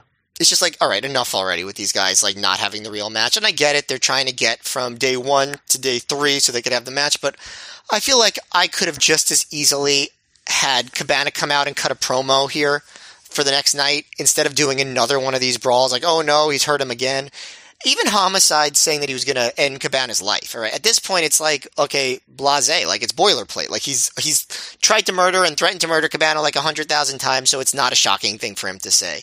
So I just feel like I'm I'm glad that we're finally getting to the match tomorrow. I, you know, there were things that were good about the angle, things I didn't like. I think overall I thought it was good, and I thought they did a good job of, of letting it extend out over whatever, like seven months. But this was this this brawl right here felt just like this was like it for me. This was gratuitous. I'm like, all right, enough. I'm I'm done with these brawls at this point. Let's just have the final match already. Uh, I don't. Does that make sense? Yeah, I feel like if we, going back to the last show, I feel like I just hit this exact same point you did one show earlier, because I feel like I basically just said what you said at the Homicide Cult thing at the start of the last show. So yeah, I think we're both kind of pretty in sync of, it's just, a, you know, and we've seen this with Ring of Honor feuds before, right? Where it just goes on a little too long. It hits the same note a little too frequently. Yeah, exactly. Um, you know, it did have some fun stuff like Julius Smokes saying that Walter Payton should be rolling in his grave right now. Because I guess Walter Payton was a big Colt Cabana fan uh, in the, when he was like, I don't know, training in the nineties? I don't know. Like, uh, but, yeah. Well, I, Chicago Bear. Yeah. I just thought it was so funny where, like, we're supposed to be shocked that Homicide says, I'm going to end your fucking life. It's like, yeah, no shit. You tried like seven times right in front of all of us. Um You know, when, when the diminishing returns, right? When when you get yeah. in a situation like that. Uh, as far as the C Z W brawl, I th- I pretty much agree with you. It was good, fine. Um, but, you know, I think two things could have made it better. One, you could see what was happening in the uh, in the crowd between Necro and Adam Pierce. Like, there was a spot where you saw Pierce just, like, like repeatedly chair-shotting darkness. Like, it was just like, because you couldn't see Necro at all in that moment. Like, yeah. and and I think in a brawl like that, it would have also been more entertaining. I know this was just R O H policy that when it's not an official match, you don't have any commentary, but like, would have been better with commentary, I think. Um, otherwise, again, it was another thing that was just like keeping it going. It wasn't advancing anything. It was just keeping it going, getting big pops for the R O H guys, and I guess establishing that these were like the three, um, you know, I guess, uh, um, flag bearers for R O H. They were the um, they were the people that were going to defend them in a, what would be eventually the six man at war at um, at the hundredth show. Yeah, I feel like that was the big, the the one development is like, although again, yeah, they basically done that on the last show, but basically kind of showing you like, this is the team, you know, that's going to represent us coming up. But that brings us to the semi-main event, the three-way match. Samoa Joe defeated Jimmy Jacobs and Christopher Daniels in nine minutes, fourteen seconds when he made Jacobs tap out to the rear naked choke. So, yes, this was originally supposed to be Joe, Daniels, and Whitmer kind of combining the, the two Daniels feuds. But uh, obviously Whitmer had pulled out the next two nights of the triple shot after he broke his ankle, either via the Jimmy Jacobs match or the nefarious actions of the C Z W wrestlers. Um, Before the match starts, we get some waving cell phones from Jacob for Jacob's entrance. Lacey gets on the mic to tell Jimmy that this is a great opportunity for him tonight. Um, when Christopher Daniels makes his entrance, we can hear him actually say to Jacobs, "What are you even doing here, Jimmy?" Which I thought was a nice touch. Like, he's still expecting Whitmer to be in the match.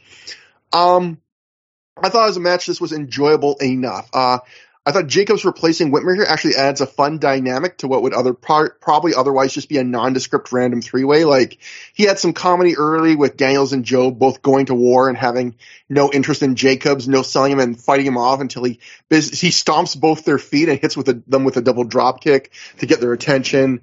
Uh, he does get some offense throughout the match. We get some character work as well. Like, he uh, defends Lacey at one point, uh, Joe, and like, He get Joe's going to go after Lacey on the apron, but instead, you know, Jacob's defender accidentally bonks into her. He ends up spending a bunch of time on the floor, like apologizing to her. Um, the match itself, you know, it's it's a sprint. It's it's a nine minute sprint, which some might be disappointed by its length, but I feel like these guys cut a pretty fast pace because it was nine minutes. And if you did this longer, maybe they wouldn't have. And it's one of those matches where months ago I might have been disappointed if Samoa Joe's role on a show this big was a nine-minute match where it was just good but not great.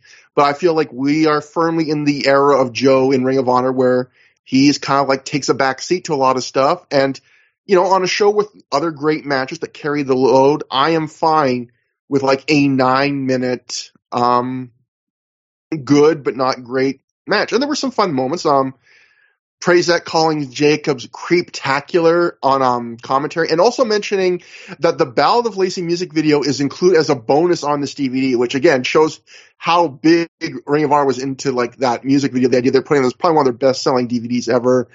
Um, Daniels Uranagi, Jimmy Jacobs onto Joe as he reverse D D T'd Joe. That was really cool. Um, Joe does an elbow suicida that hits both Daniels and Jacobs at the same time. Uh, Jacobs screams top eight and then goes for eight punches on the corner on Joe, like his song where, you know, Lacey put me in your top eight on MySpace, which I realize is a reference our younger listeners will, if there are any, will not get. But, uh, oh, and Jacobs also hits uh, Lacey's finisher, the implant D D T, which I thought was a nice touch. And Jacobs also counters uh, an Angel's Wings into a Rana, which looked really cool. And this match has a rare Samoa Joe super kick, you know, on Christopher Daniels. So, Matt, overall, again, I thought for a nine-minute match, th- that's plenty of fun stuff for me. Yeah, I like this match a lot more than I remembered, in the sense that, like, I really didn't remember this match at all. Like, I'd seen it, but I didn't remember it. I, I, I agree with you that the character work and, like, the focus on Jimmy Jacobs added a really fun dynamic to – you know, it's what had, you know, kind of run its course between Daniels and Joe. You know, I liked their match the night before, but I didn't need to see it again. And so I think this kind of uh, setup allowed me not to see it again. It was, this was something different. Um, you know, they, they do, they, like you said, they do stuff where like they're, Jimmy is the pest trying to prove he matters too. So they knock him out of the way a bunch of times, but then, you know, he does get more focus. Um, and, You know, there there was a, a cute, convoluted spot where Daniels goes for the last rights on Joe, but Jacobs stops him. So Daniels lifts Jacobs up and slams him onto Joe while doing an inverted D D T on Joe. Like, very convoluted, but I thought cute for a match like this. You know, maybe there was some context in a more serious match where I would have been like, all right, that's stupid, but I enjoyed it here. Um I also thought that that double elbow suicida was, like, really awesome. Like, I also liked where he set Jacobs and Daniels on opposite sides of the ringside area. So, so he, like, like that he was going to do ole ole kicks into both of them. But instead, he just hits one on Daniels, and then Jacobs moves away before he can hit one on him. And you could hear an audible, aw, from the crowd when they don't get their second, um, their second ole ole kick. Also, um, when Jacobs yells top eight before going for eight punches in the corner, um, like you mentioned, I, I think that was like, he was planning on that being a signature move, like, like the top eight where he does, but like, I don't think it ever really took off. Did you have a MySpace back in the day? Um, I might have. I, I, if I did, I forget. But like, it was not popular. If it was, it was, it not, was not. It was pop- not a focal point of your of your life. If you had one, you didn't. You didn't. My, it wasn't something that you really paid a lot of attention to. MySpace was like the first site where I was like, oh, I can look up like kids I went to school with. Like, I feel like that's no longer a novelty. It was like the first thing. I feel like that's why most of us like, oh boy, I can see some old friend of mine in high school. What like bad, you know, like. thirty second clip of an M P three they have playing on loop on their page here. Yeah, I think I killed MySpace because I, I got I got my first one in like two thousand seven, and that was like right when everyone was like, okay, we're all switching over to Facebook now. MySpace, that's it. So I um I feel like I was like the I was the person that ended MySpace. That's that's that's what I could take credit for. Um, but anyway, um, as far as the match, um, there, you know, like I, I you know I thought that the spot where you know not that I'm you know, into this man on woman violence stuff, but like I did think that it was good character stuff where when Daniels um, runs Joe into Jacobs, knocking Lacey off the apron, and then Jacobs feels horrible, and that allows uh, Daniels and Joe to kind of do their thing in in the ring while Jacobs is is tending to Lacey, and then Lacey berates him to get back in the ring, like, all right, I'm fine, leave me alone, go go win the match. I thought all that stuff was like good character stuff. I think Jacobs... Jacobs' character is working really well at this point. So I thought that the match was a weird mix of comedy and action, but like I liked it. I thought it yeah. was I thought it was short, I thought it was fun, I thought it was very entertaining, and I think that Jimmy and Lacey were really good. Agreed. And so next we get an ad for R O H videos dot com, one for the merch section of the Ring of Honor website, and then we get our main event. The Ring of Honor World Title match, Brian Danielson successfully defends the title when he defeats Roderick Strong via pinfall in fifty-six minutes, five seconds after he reversed the stronghold into a cradle. So, Matt, I'm going to let you go first on this, but a couple notes first that we should tell people. So, first off, for people that don't, didn't own the D V D, this was a rare, but not totally infrequent, but fairly rare. This was a double D V D set for Ring of Honor. So, this whole show's like well over four hours. This show... was if you were just watching this at home on D V D, you had watched about three hours of wrestling by the time they got to this. If you were watching um, this live in the building, this uh, the announcers even make a point to tell you this. This match started right around midnight, and it goes almost an hour. So I know uh, after we talk about the match, Brian Danielson has a quote in his book. I don't know if you have it, Matt, but if not, I can send it to you as the designated Danielson reader. But um, Yeah, it, it, it's a it's a cra- it's the other thing. I, if there's anything else the show's remembered for, it's probably just like the audacity of on the night of the Dragon Gate match, these guys had to go out there at midnight and work almost an hour. I, I, I know there's different opinions on this match, Matt. What do you think about this? Well, first of all, I don't want to step on like whatever like plan you had for the order, but I'm sort of going to start with what Danielson said about how. Oh, go, oh, go! That's great. That's yeah. Great. So I mean, I mean. I wasn't going to read the whole quote, but I do have it right here, but so I, I can do it. But basically, he didn't like the match because of how late it got into the ring.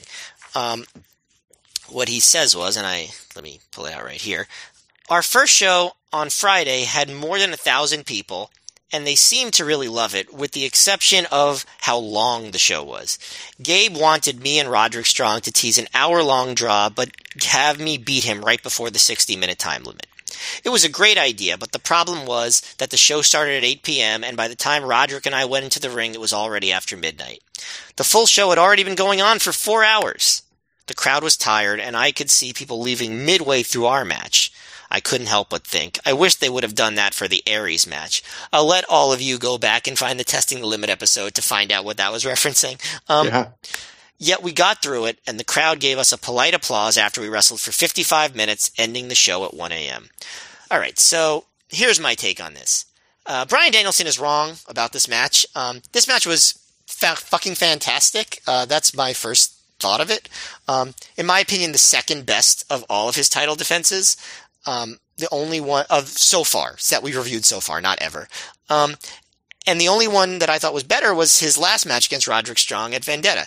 Now, as far as the crowd, um, yeah, I mean, if you watch the Do Fixer versus Blood Generation match, you can tell this crowd had an upper level of volume that they did not reach for this match. But the idea that this ma- that this crowd was particularly subdued and quiet doesn't come across on D V D to me at all. Go back and watch the Brian Danielson versus A J Styles match from um, Dissension. That that crowd was quieter than this. If you watch um, some like the Brian Danielson against Steve Corino, that crowd was quieter than this. Brian Danielson against Austin Aries from Enter the Dragon, that crowd was quieter than this.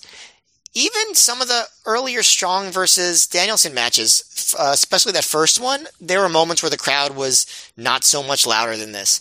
This was not an unusually quiet crowd. They were tired, definitely, but they were into this match, like, the whole time. Um, I really, really think that. Right from the beginning, there was a loud dueling chant. You know, yes, like, they, they it maybe didn't have the, the fervor that it would have had if it was earlier in the night, but, like, they did a remarkable job of keeping the audience invested after a four-hour show where they, they went an hour and got into the ring at midnight. Um, I I don't think this was as good as the Vendetta match because I don't think it had, like, the depth of character, but what I liked was they did something a little different. I feel like in the first two Danielson versus Strong matches, it was all about Danielson and Danielson establishing that new arrogant, heelish champion character.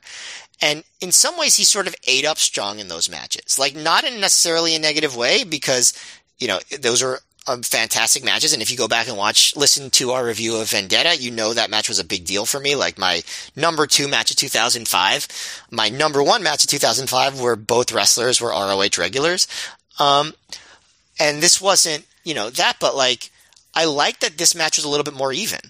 It wasn't, didn't go quite as deep into the Danielson character building. You know, Danielson's character was already established. He didn't need to do that quite as much.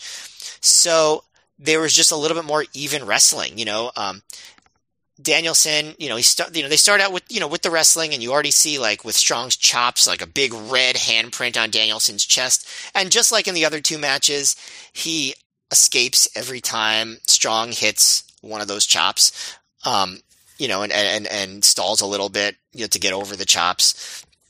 There's this really incredible spot right at the beginning, first ten minutes, where Danielson does this incredible feat of strength. Now, I mentioned neck bridging before. I feel like this match, I don't know if you noticed this, Trevor, was like peak Danielson neck bridge. Yeah. Like, he did a lot of them in this match. Like, and I, you know, he used to brag at this point about how long he could neck bridge. And, like, he really showed off his neck bridging here. So, like, he neck bridges in an, in, you know, there's, there's a, you know, a knuckle lock where Strong gets Danielson down. Um, he's neck bridging.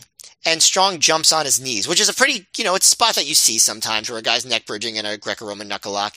But Danielson, with Strong on top of him, bridges all the way up and sits up and monkey flips Strong.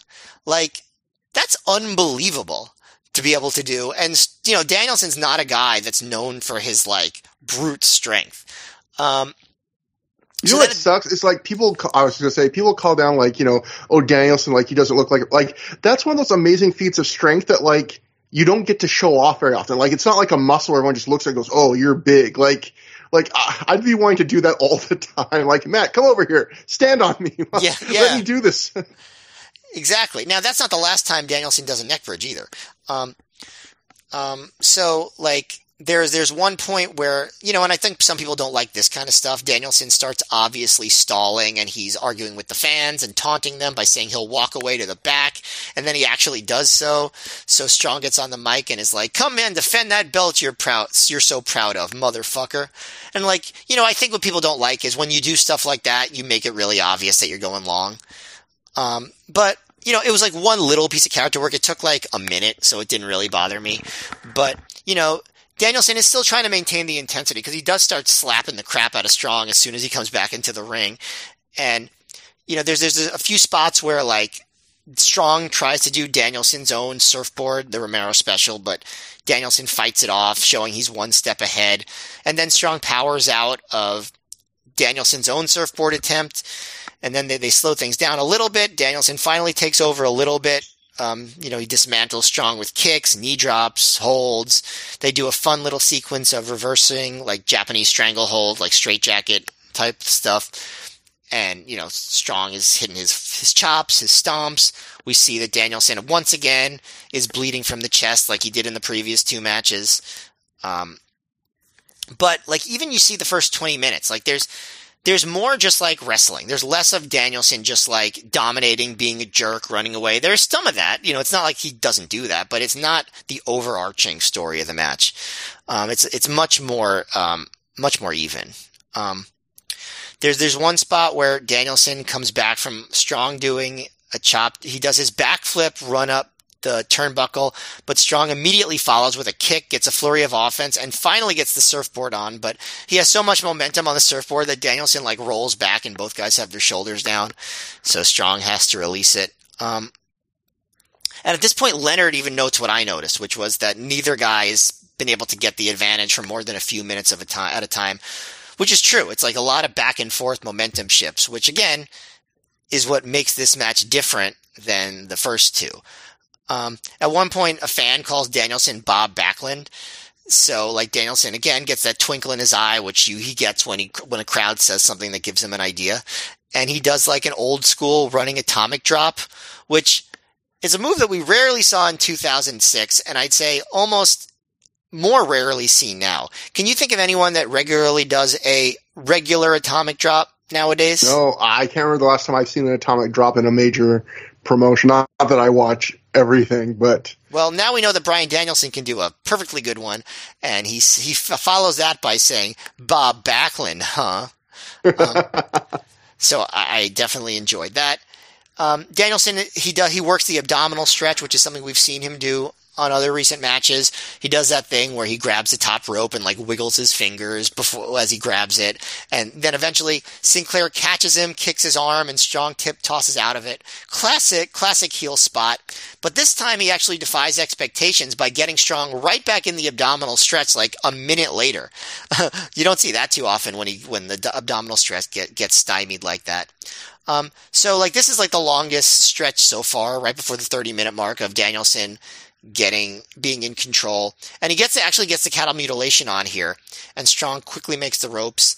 And now Strong tries to bridge out of a knuckle lock. So Danielson stands on Strong's neck, which is a very interesting twist on that spot. Um, and then Danielson milks being on the top rope for like four seconds before coming off with a diving headbutt, which allows Strong's to move. And he hits a series of cradles for two. And finally, at thirty minutes, he hits the cradle backbreaker for two. So he's finally taken over, and I think that's the first backbreaker of the match. So that follows the pattern of them having a lot of restraint, waiting till, like, the thirty-minute mark before Strong starts hitting backbreakers. Um, that happened in the last match, too. Um, so, so Strong's in control now, hits a big top rope superplex to solidify his advantage. He locks in the stronghold, and listen, if you're telling me this crowd is dead or tired, they are definitely reacting to this stronghold. And Danielson makes the ropes and then escapes to the outside. He's clutching his back, but Strong doesn't give him any space. He immediately leaps at him with a forearm off the off the apron. Um, and then back in the ring, Danielson catches him. He hits a bunch of German suplexes, transitions right into the chicken wing. Strong makes the rope. So, which is, this is a pretty hot sequence thirty minutes in. They're making the crowd think that the match is close to finishing, and even Prazak says this has to end soon. And, you know, again, the crowd is buying it, whatever you want to say about them being tired. But they slow it back down. Uh, Danielson starts targeting Strong's knee after Strong, like, hits his knee over the over the middle rope. He does some more neck bridges while tying up Strong's knee. He's like, he does like one, he does an Indian deathlock, does a neck bridge. Does a spinning toe hold, does a neck bridge. He's just showing off every neck bridge variation that he could possibly do here. And only Danielson could just, like, start a slow technical sequence thirty-five minutes into a match and have it make the match more exciting. But I thought it, it did get more exciting here. Strong comes back with this, like, really insane gut-wrench backbreaker that looked brutal, but then he sells his knee, which he stupidly dropped uh, Danielson on, even after it had been worked on for a while, which you'd think he could change it up and use the other knee. This is, like, one of the few flaws that I saw in this match, which was a few moments where I thought Strong acted kind of dumb, like doing, like using his bad knee for a backbreaker, which I don't think it, like, you're dropping them on the knee, so I don't think it really matters which one you, I don't know. But anyway, um, Danielson, he comes right back with a figure four, and Strong escapes a dragon suplex, rolls up Danielson for two, and then Danielson goes right back um, after the knee. Um, eventually, um, Danielson locks on his own Boston Crab, which it's not a bad Boston Crab, but it looks awkward because you never see Danielson doing that hold. Like, it's it's always fun to watch these Danielson matches, and I feel like every long Danielson match, he does another move that you don't see him do in other matches. And I think the Boston Crab is one of them. You don't, you really don't see that very often. Um, and what I thought was a really cool spot, I don't know if you remember that this was a callback to the Vendetta match. Um, Danielson goes for a roaring forearm, and Strong does the Fujiwara armbar, and then goes right into the cattle mutilation, which gets a really big pop. But also, Danielson did that in reverse at the Vendetta match, where he took the Fujiwara armbar right into the cattle mutilation. But Strong cannot hold it for very long because he does not have the magical bridging power of Brian Danielson. So I don't know if that was intentional, but it just, it stood out to me. Like, Danielson could bridge all night long. Roderick Strong cannot neck bridge all night long. Um, so they struggle over a suplex over the, over the top rope, and Strong suplexes Danielson to the floor as Gabe, I assume, tells Prazak to go after some quote unquote wise asses heckling the match by saying those same people will enjoy John Cena's match on Sunday. So this was definitely an era where it was cool to bash Cena, I guess. But here's the thing. This was recorded, like the uh, the audio was recorded after that WrestleMania. And I thought most people agreed that Cena versus Triple H was a good match. So felt petty, but I guess that was the cool thing to do there. Um, you know, and you obviously, it's totally, like we mentioned recently, Gabe's voice saying, "I love how Ring of Honor fans police themselves." Yeah. You know, that, that, that's, I mean, always, that, that's, that's always the tell right there. Said. Yeah, always the tell right there. Um, so they do the spot where Strong tries to chop Danielson against the ring post, and this is Strong being dumb part two. Anytime you do the, I'm going to chop you against the ring post, you look dumb, because multiple times now we've had the opponent duck, and Strong chops the ring post, which happened again here. So now Danielson... And by the way, it, it happened in the same place, because uh, reading reviews after, I was reminded... The, the last time I think it happened to him was when he beat Matt Hardy in yep. Chicago. Yep. The, the, I think you can even hear a fan like reference Matt Hardy after he chops the post. Chicago ring posts are Strong's Achilles heel. Um, so now Danielson goes after Strong's hand and wrist. Like I said, you know, he also seems to have a busted lip himself at this point, because this was a very brutal match. Like, I haven't mentioned that enough, but like all the chops, all the strikes, very hard hitting, but you know, Danielson gets this crazy, like, wrist arm hold where he, like, bends Strong's wrist back, which had to hurt really bad, even if Strong's wrist and hand wasn't already injured. And he yells, he yells at him, "Tap out to a wrestler." Um, which I He says, su- "Tap out to a wrist lock." Oh, I thought he said "tap out to a wrestler." Okay. No, because he, he's like, he's like, "Come on, tap out to a wrist lock." Like, he, like, he's like, "I've hurt your wrist so bad, I'm going to embarrass you by making you tap out." Well, that, so like ma- that, makes, that makes more sense and is a much better line. Um, um, so, so Danielson, he stomps on Strong's wrist even after Strong grabs the rope. So he's being heelish here. You know, he comes, uh, he comes with this like chop kick combo, which actually reminds me of the way he wrestles in twenty twenty-two, where he does the chop followed by the kick, followed by the chop, followed by the kick. That's much more of a later Danielson thing, but he's doing it here. Um, He eventually gloats one time too many with a bunch of slaps, and eventually he meets a series of left-handed chops by Strong. So unlike with the knee, Strong at least knows enough not to use the bad hand against Danielson. Um, then uh, they're fighting on the outside. Strong charges at Danielson against the guardrail, and Danielson moves and sends Strong over the top, over the guardrail into the front row. So he goes back into the ring, and like you figure he's about to do the big dive into the crowd, but for some reason, and I think this is like one of my other big flaws in the match, Strong comes back over the guardrail, and Danielson just gives him a kick, which is supposed to send him, you know, back into the crowd, but it doesn't. Like, it knocks Strong into the guardrail, and then it just looks like Strong is just like voluntarily crawling over into the front row. Like, it was very awkward. Um, Takes the match down a little bit for me. But, of course, that's so Danielson can then finally hit the springboard dive into the front row, which the crowd loves.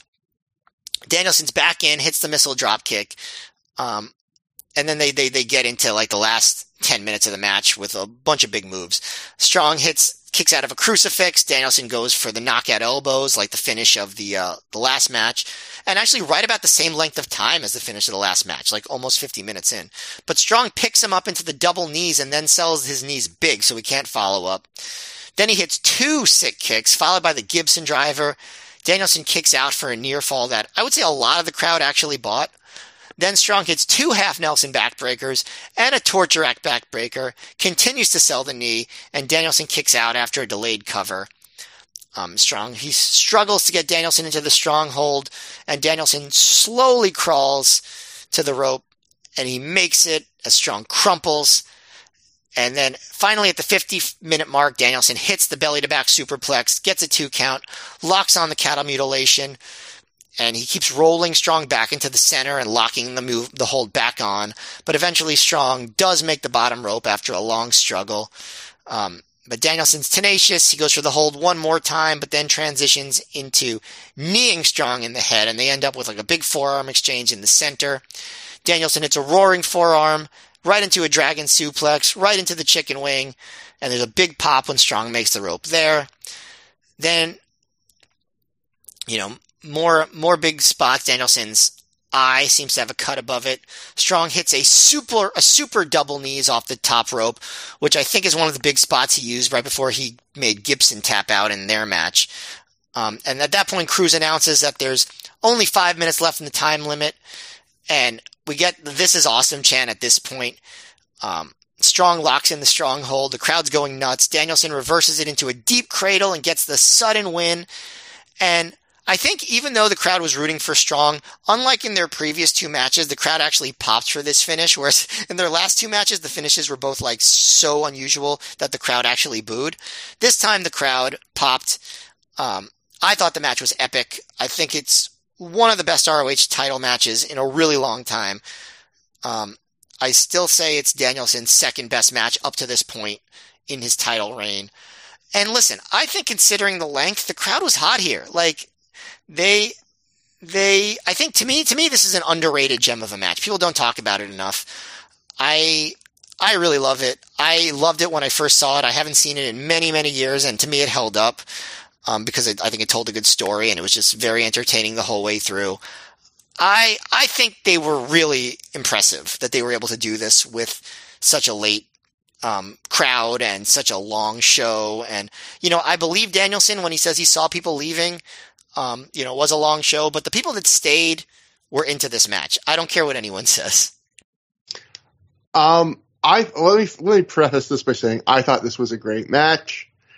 This is also my least favorite of the Danielson Strong trilogy, um, but I, I'm on the record as I'm a crazy person who who's his favorite of the trilogy is the first match from This Means War. But again, that goes back to what we were talking about earlier. I have a personal kind of connection with that match. Um, I think that's an important point in the career of one of my favorite wrestlers ever, and I just I love the way he realizes things in that match. Anyway, but you, you can listen to that episode to hear me gush about that match.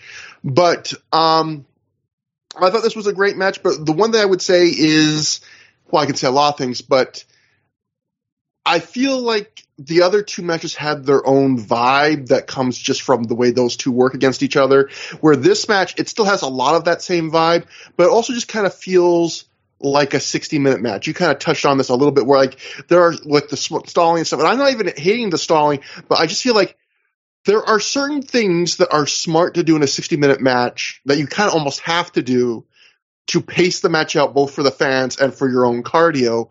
And in a way, it, it kind of makes a lot of sixty minute matches feel kind of similar. And so rather than feel like, oh, like the evolution of these two guys, it's more like, oh, it's their version of a sixty minute match, even though it wasn't quite sixty minutes.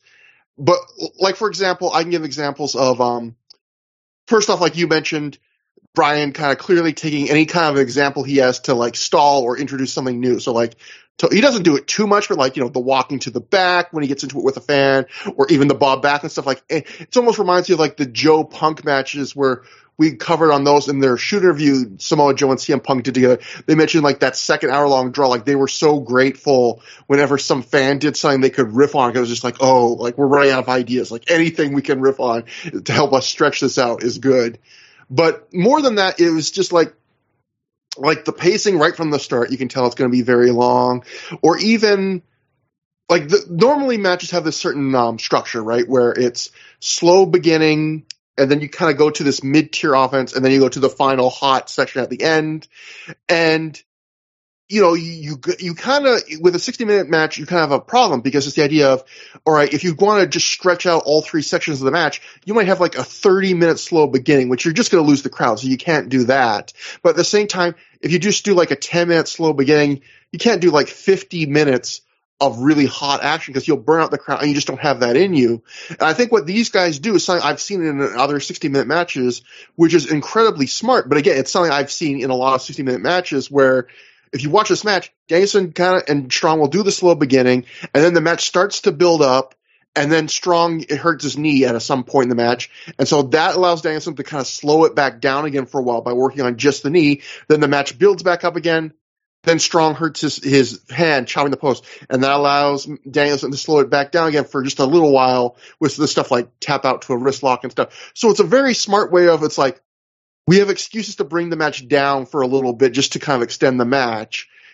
And I think this match is actually is really good. You watch this match, they again, about doing what I've seen in other good six, like long matches, the rhythm of slow, slow, and then we do a spot to kind of wake you up a bit, and then slow, slow.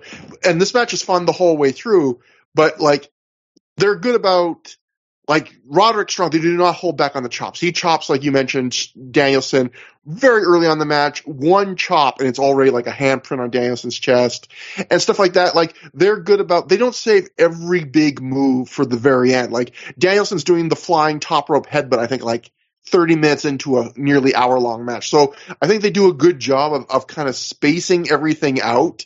So it, you know, you always get these little bumps up to kind of keep the crowd engaged over this long match. But I just think I the other two matches were better. One thing I do disagree with you with, well, maybe not disagree, but you thought this was a lot more even for Strong and Danielson.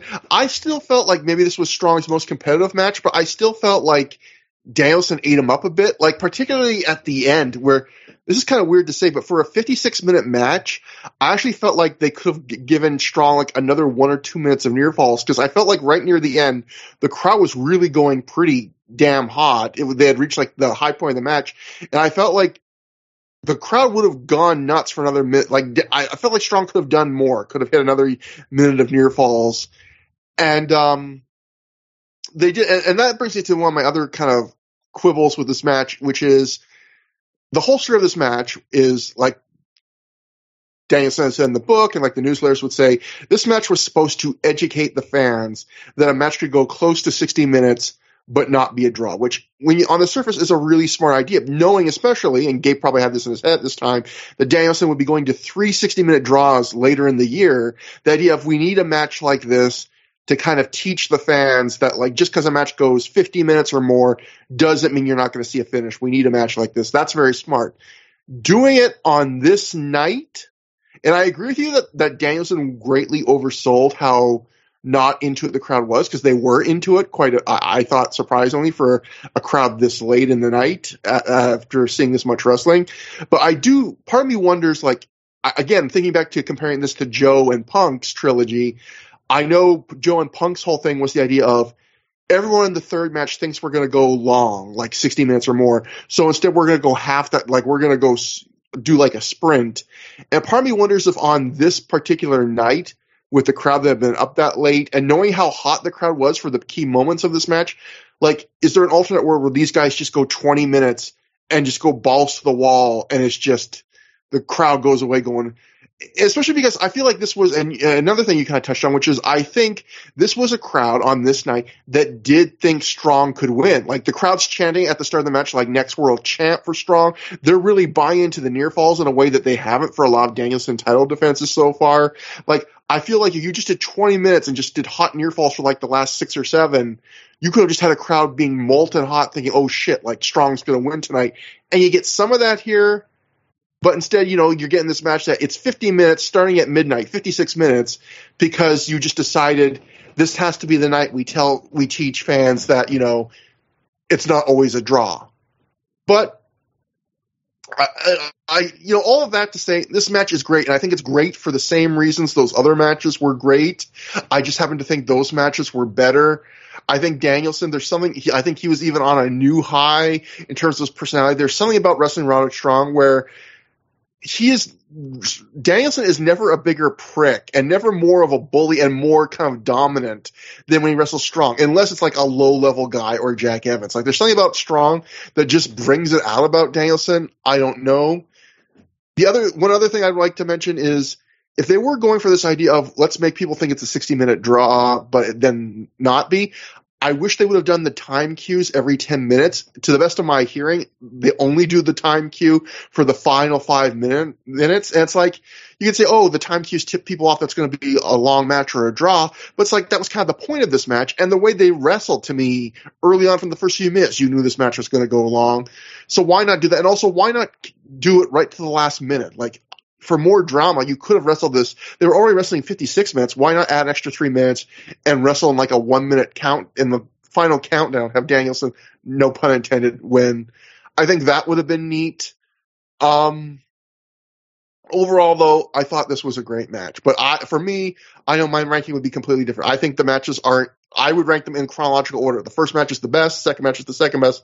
Third match is the third. And I know you just basically just said Vendetta, the second match is the best. Then this second, then the first match worse. But you can't go wrong with any of these matches, I don't think.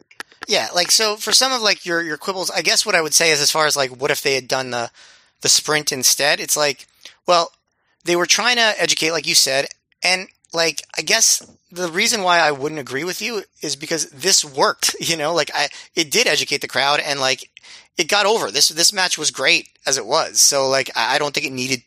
I don't think it needed those real improvements, I guess is what is what I would say. I guess the other big disagreement I would have with you, I really don't think Danielson ate up Strong. I think Strong looked stronger, pun, no pun intended, um, in this match than he did in the other ones.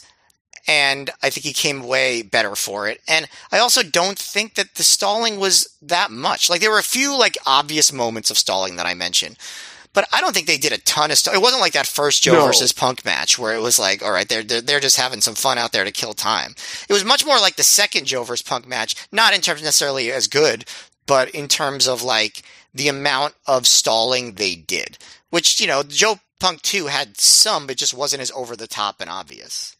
No, and I agree that they didn't have a ton of stalling here. I, I was just more putting that in, in to kind of back up my point of the idea of there's a lot of things you see in a sixty minute match that kind of all like a lot of sixty minute matches feel the same in certain ways. And that's one of them, you know, not that just that, but like the pacing stuff I talked about. But again, I think all that stuff is really smart. And I think these guys do it as well as about anyone can do it. Like, like I, I thought the, even the stalling they did was fun. And in, you know, with the, even like the little backland stuff was fun, which I don't, wouldn't even really call stalling necessarily, but like, or even like the other ways I talked about where you could slow the match down. I thought Danielson does that really, really well. But yeah, yeah, that, still that, makes that, it, back, that Backlund thing is something that Danielson would have done in a twenty minute match, you know?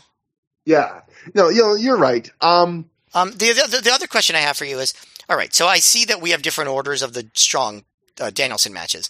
Here's my question. Off the top of your head, because I know, you know, you know, we don't always remember everything.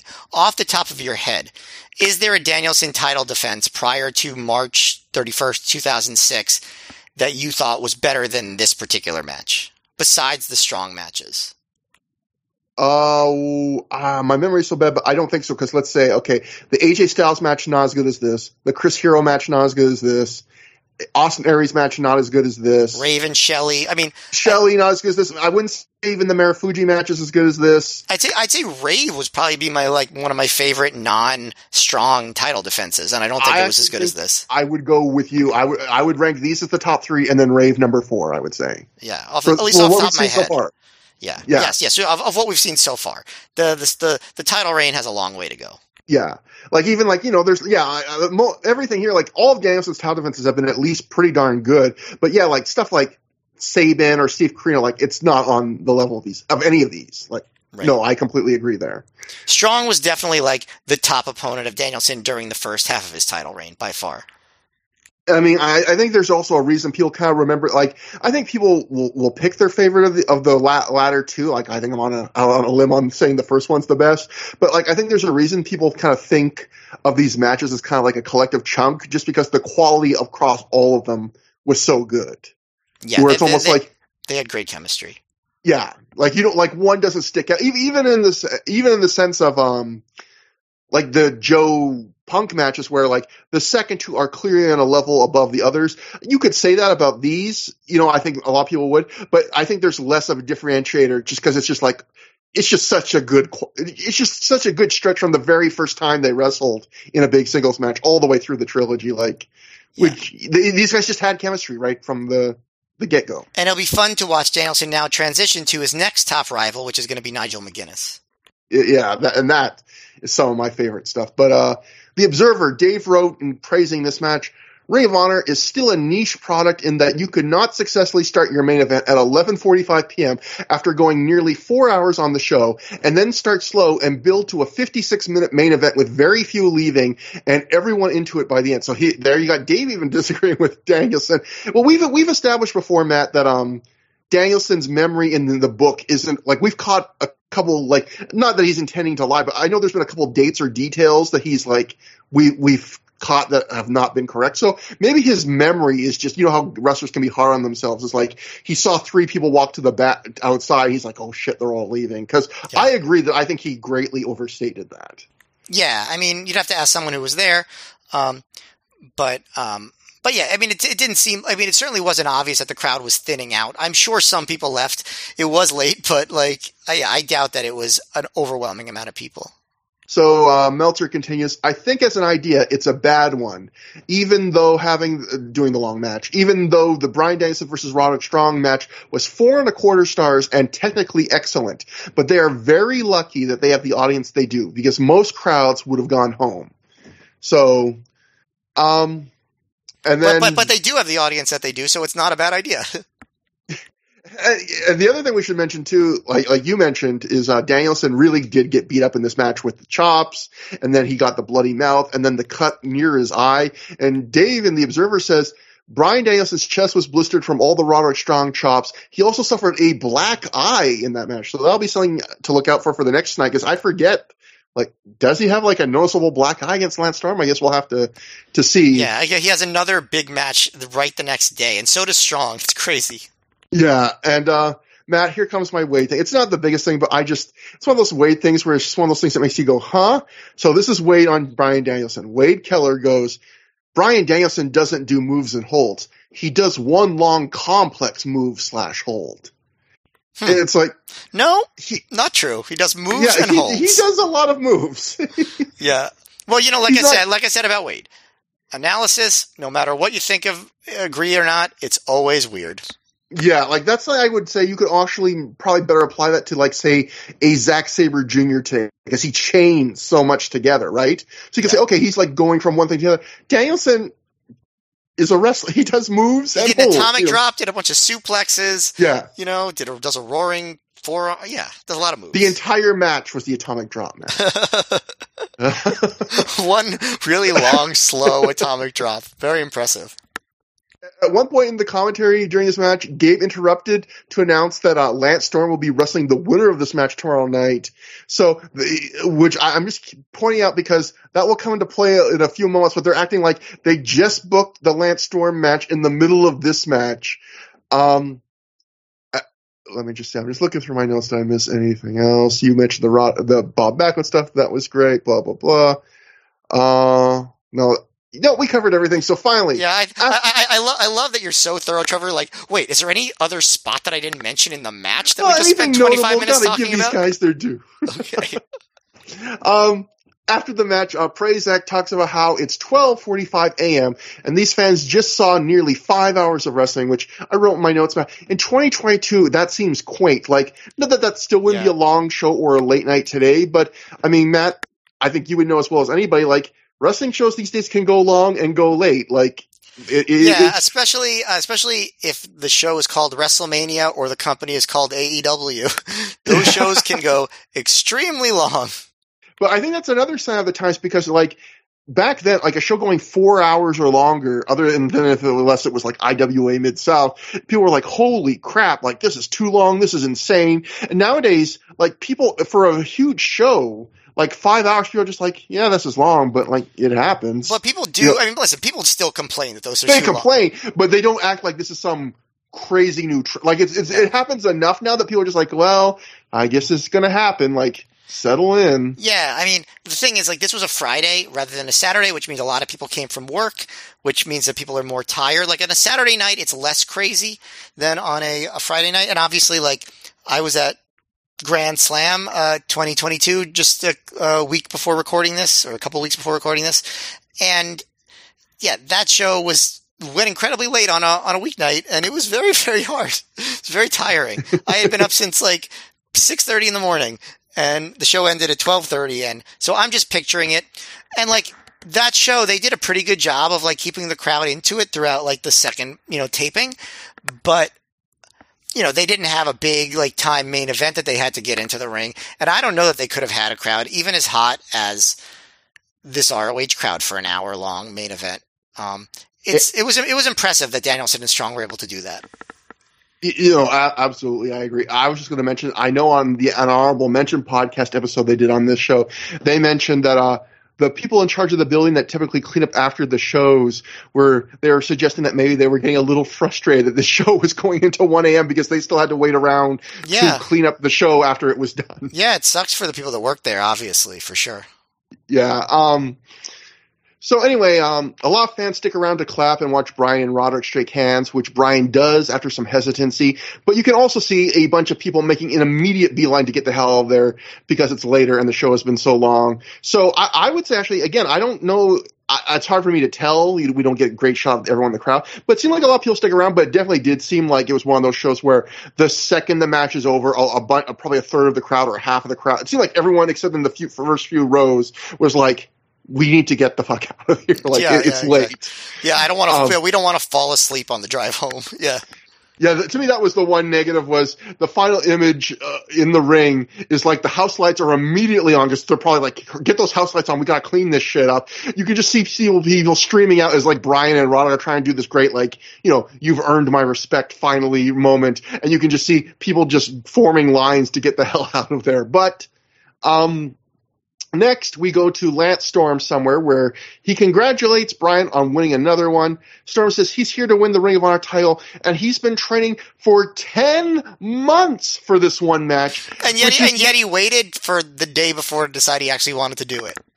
Exactly. All the Ring of Honor storylines for has been like Storm's on the fence and watching Ring of Honor. He's slowly getting one over, and Gabe's announcing during the middle of the main event that he's going to wrestle finally. And then Lance Storm's here is just like, yeah, I've been training for this match for ten months. Like, it's it's interesting because, like, if you watch the promo, the short promos that he cut on Best in the World, Dragon Gate, Challenge, and this, I think he cut all he shot all those promos like just like. in sequential order right at the yeah, same time. Yeah, the, the same spot, same clothes. He's clearly yeah. just, they asked him, cut cut like five of these. And yeah, which is like, cut like, oh, I'm thinking about it. Oom, I'm really thinking about it. Oh, I'm doing it. Like, that, that was that was it. Like, but also I've been training for ten months just in case. Like, that would even mean that predates, like, when you think about the promo that started this all when Lance Storm came out for that one show and then Danielson yeah, done the in-ring thing. Yeah, I mean, even that show was not ten months. And the, the whole thrust of that was Lance Storm going out of his way to be like, I don't know if I'll ever wrestle again, but if I did, maybe you'd be the guy. Yeah, that was, just, now, that was just three months earlier. Yeah, yeah. And four months, like, four months I guess. But for yeah. ten months. Yeah, like, yeah. Like, so the storyline is Lance Storm's an awful liar. That, that's what we're getting. Um... And then finally, on our last segment, We cut to Dave Prazak backstage where he's found Colt Cabana. Prazak says he's never seen Colt like this. Colt just mutters, "Homicide, it's got to end." And he walks away as Prazak calls after him. We get our usual for the Milestone Series to be continued graphic. That is the end of the show. That was SuperCard of Honor, which was, again, like probably four and a quarter hours of pro wrestling.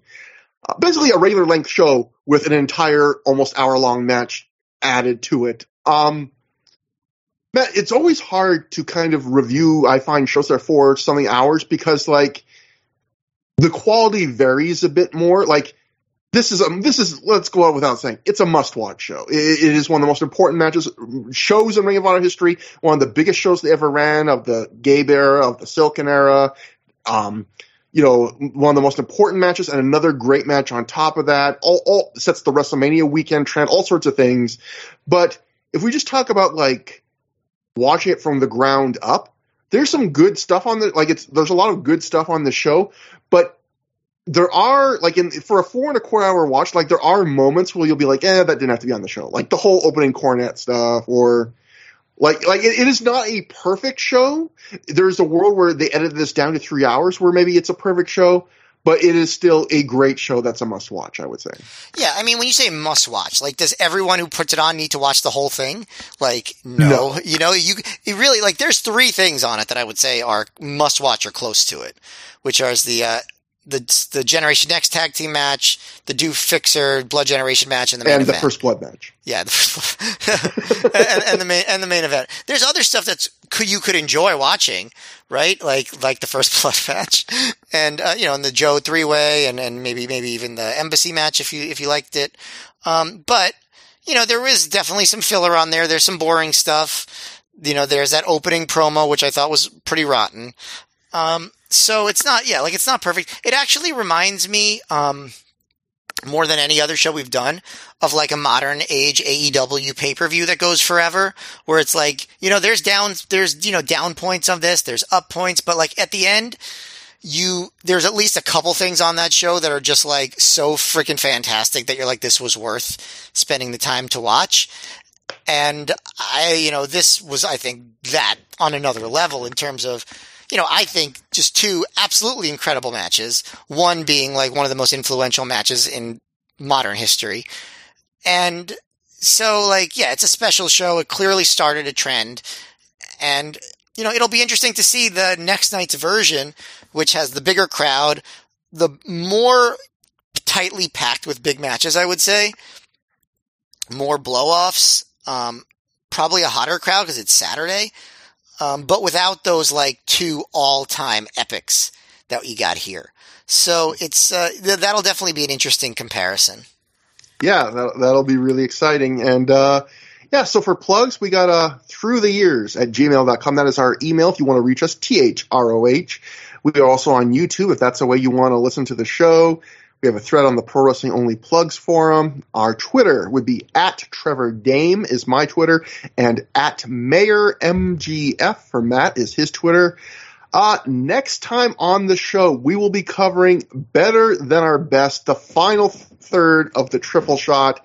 Uh, I mean, the title tells you what Ring of Honor thinks of it. It is remembered as one of the greatest Ring of Honor shows in history. Lance Storm versus Brian Danielson, more Dragon Gate involvement, the end finally of the Homicide, uh, Chris, I mean, Homicide, uh, Colt Cabana feud, tons of stuff on that show.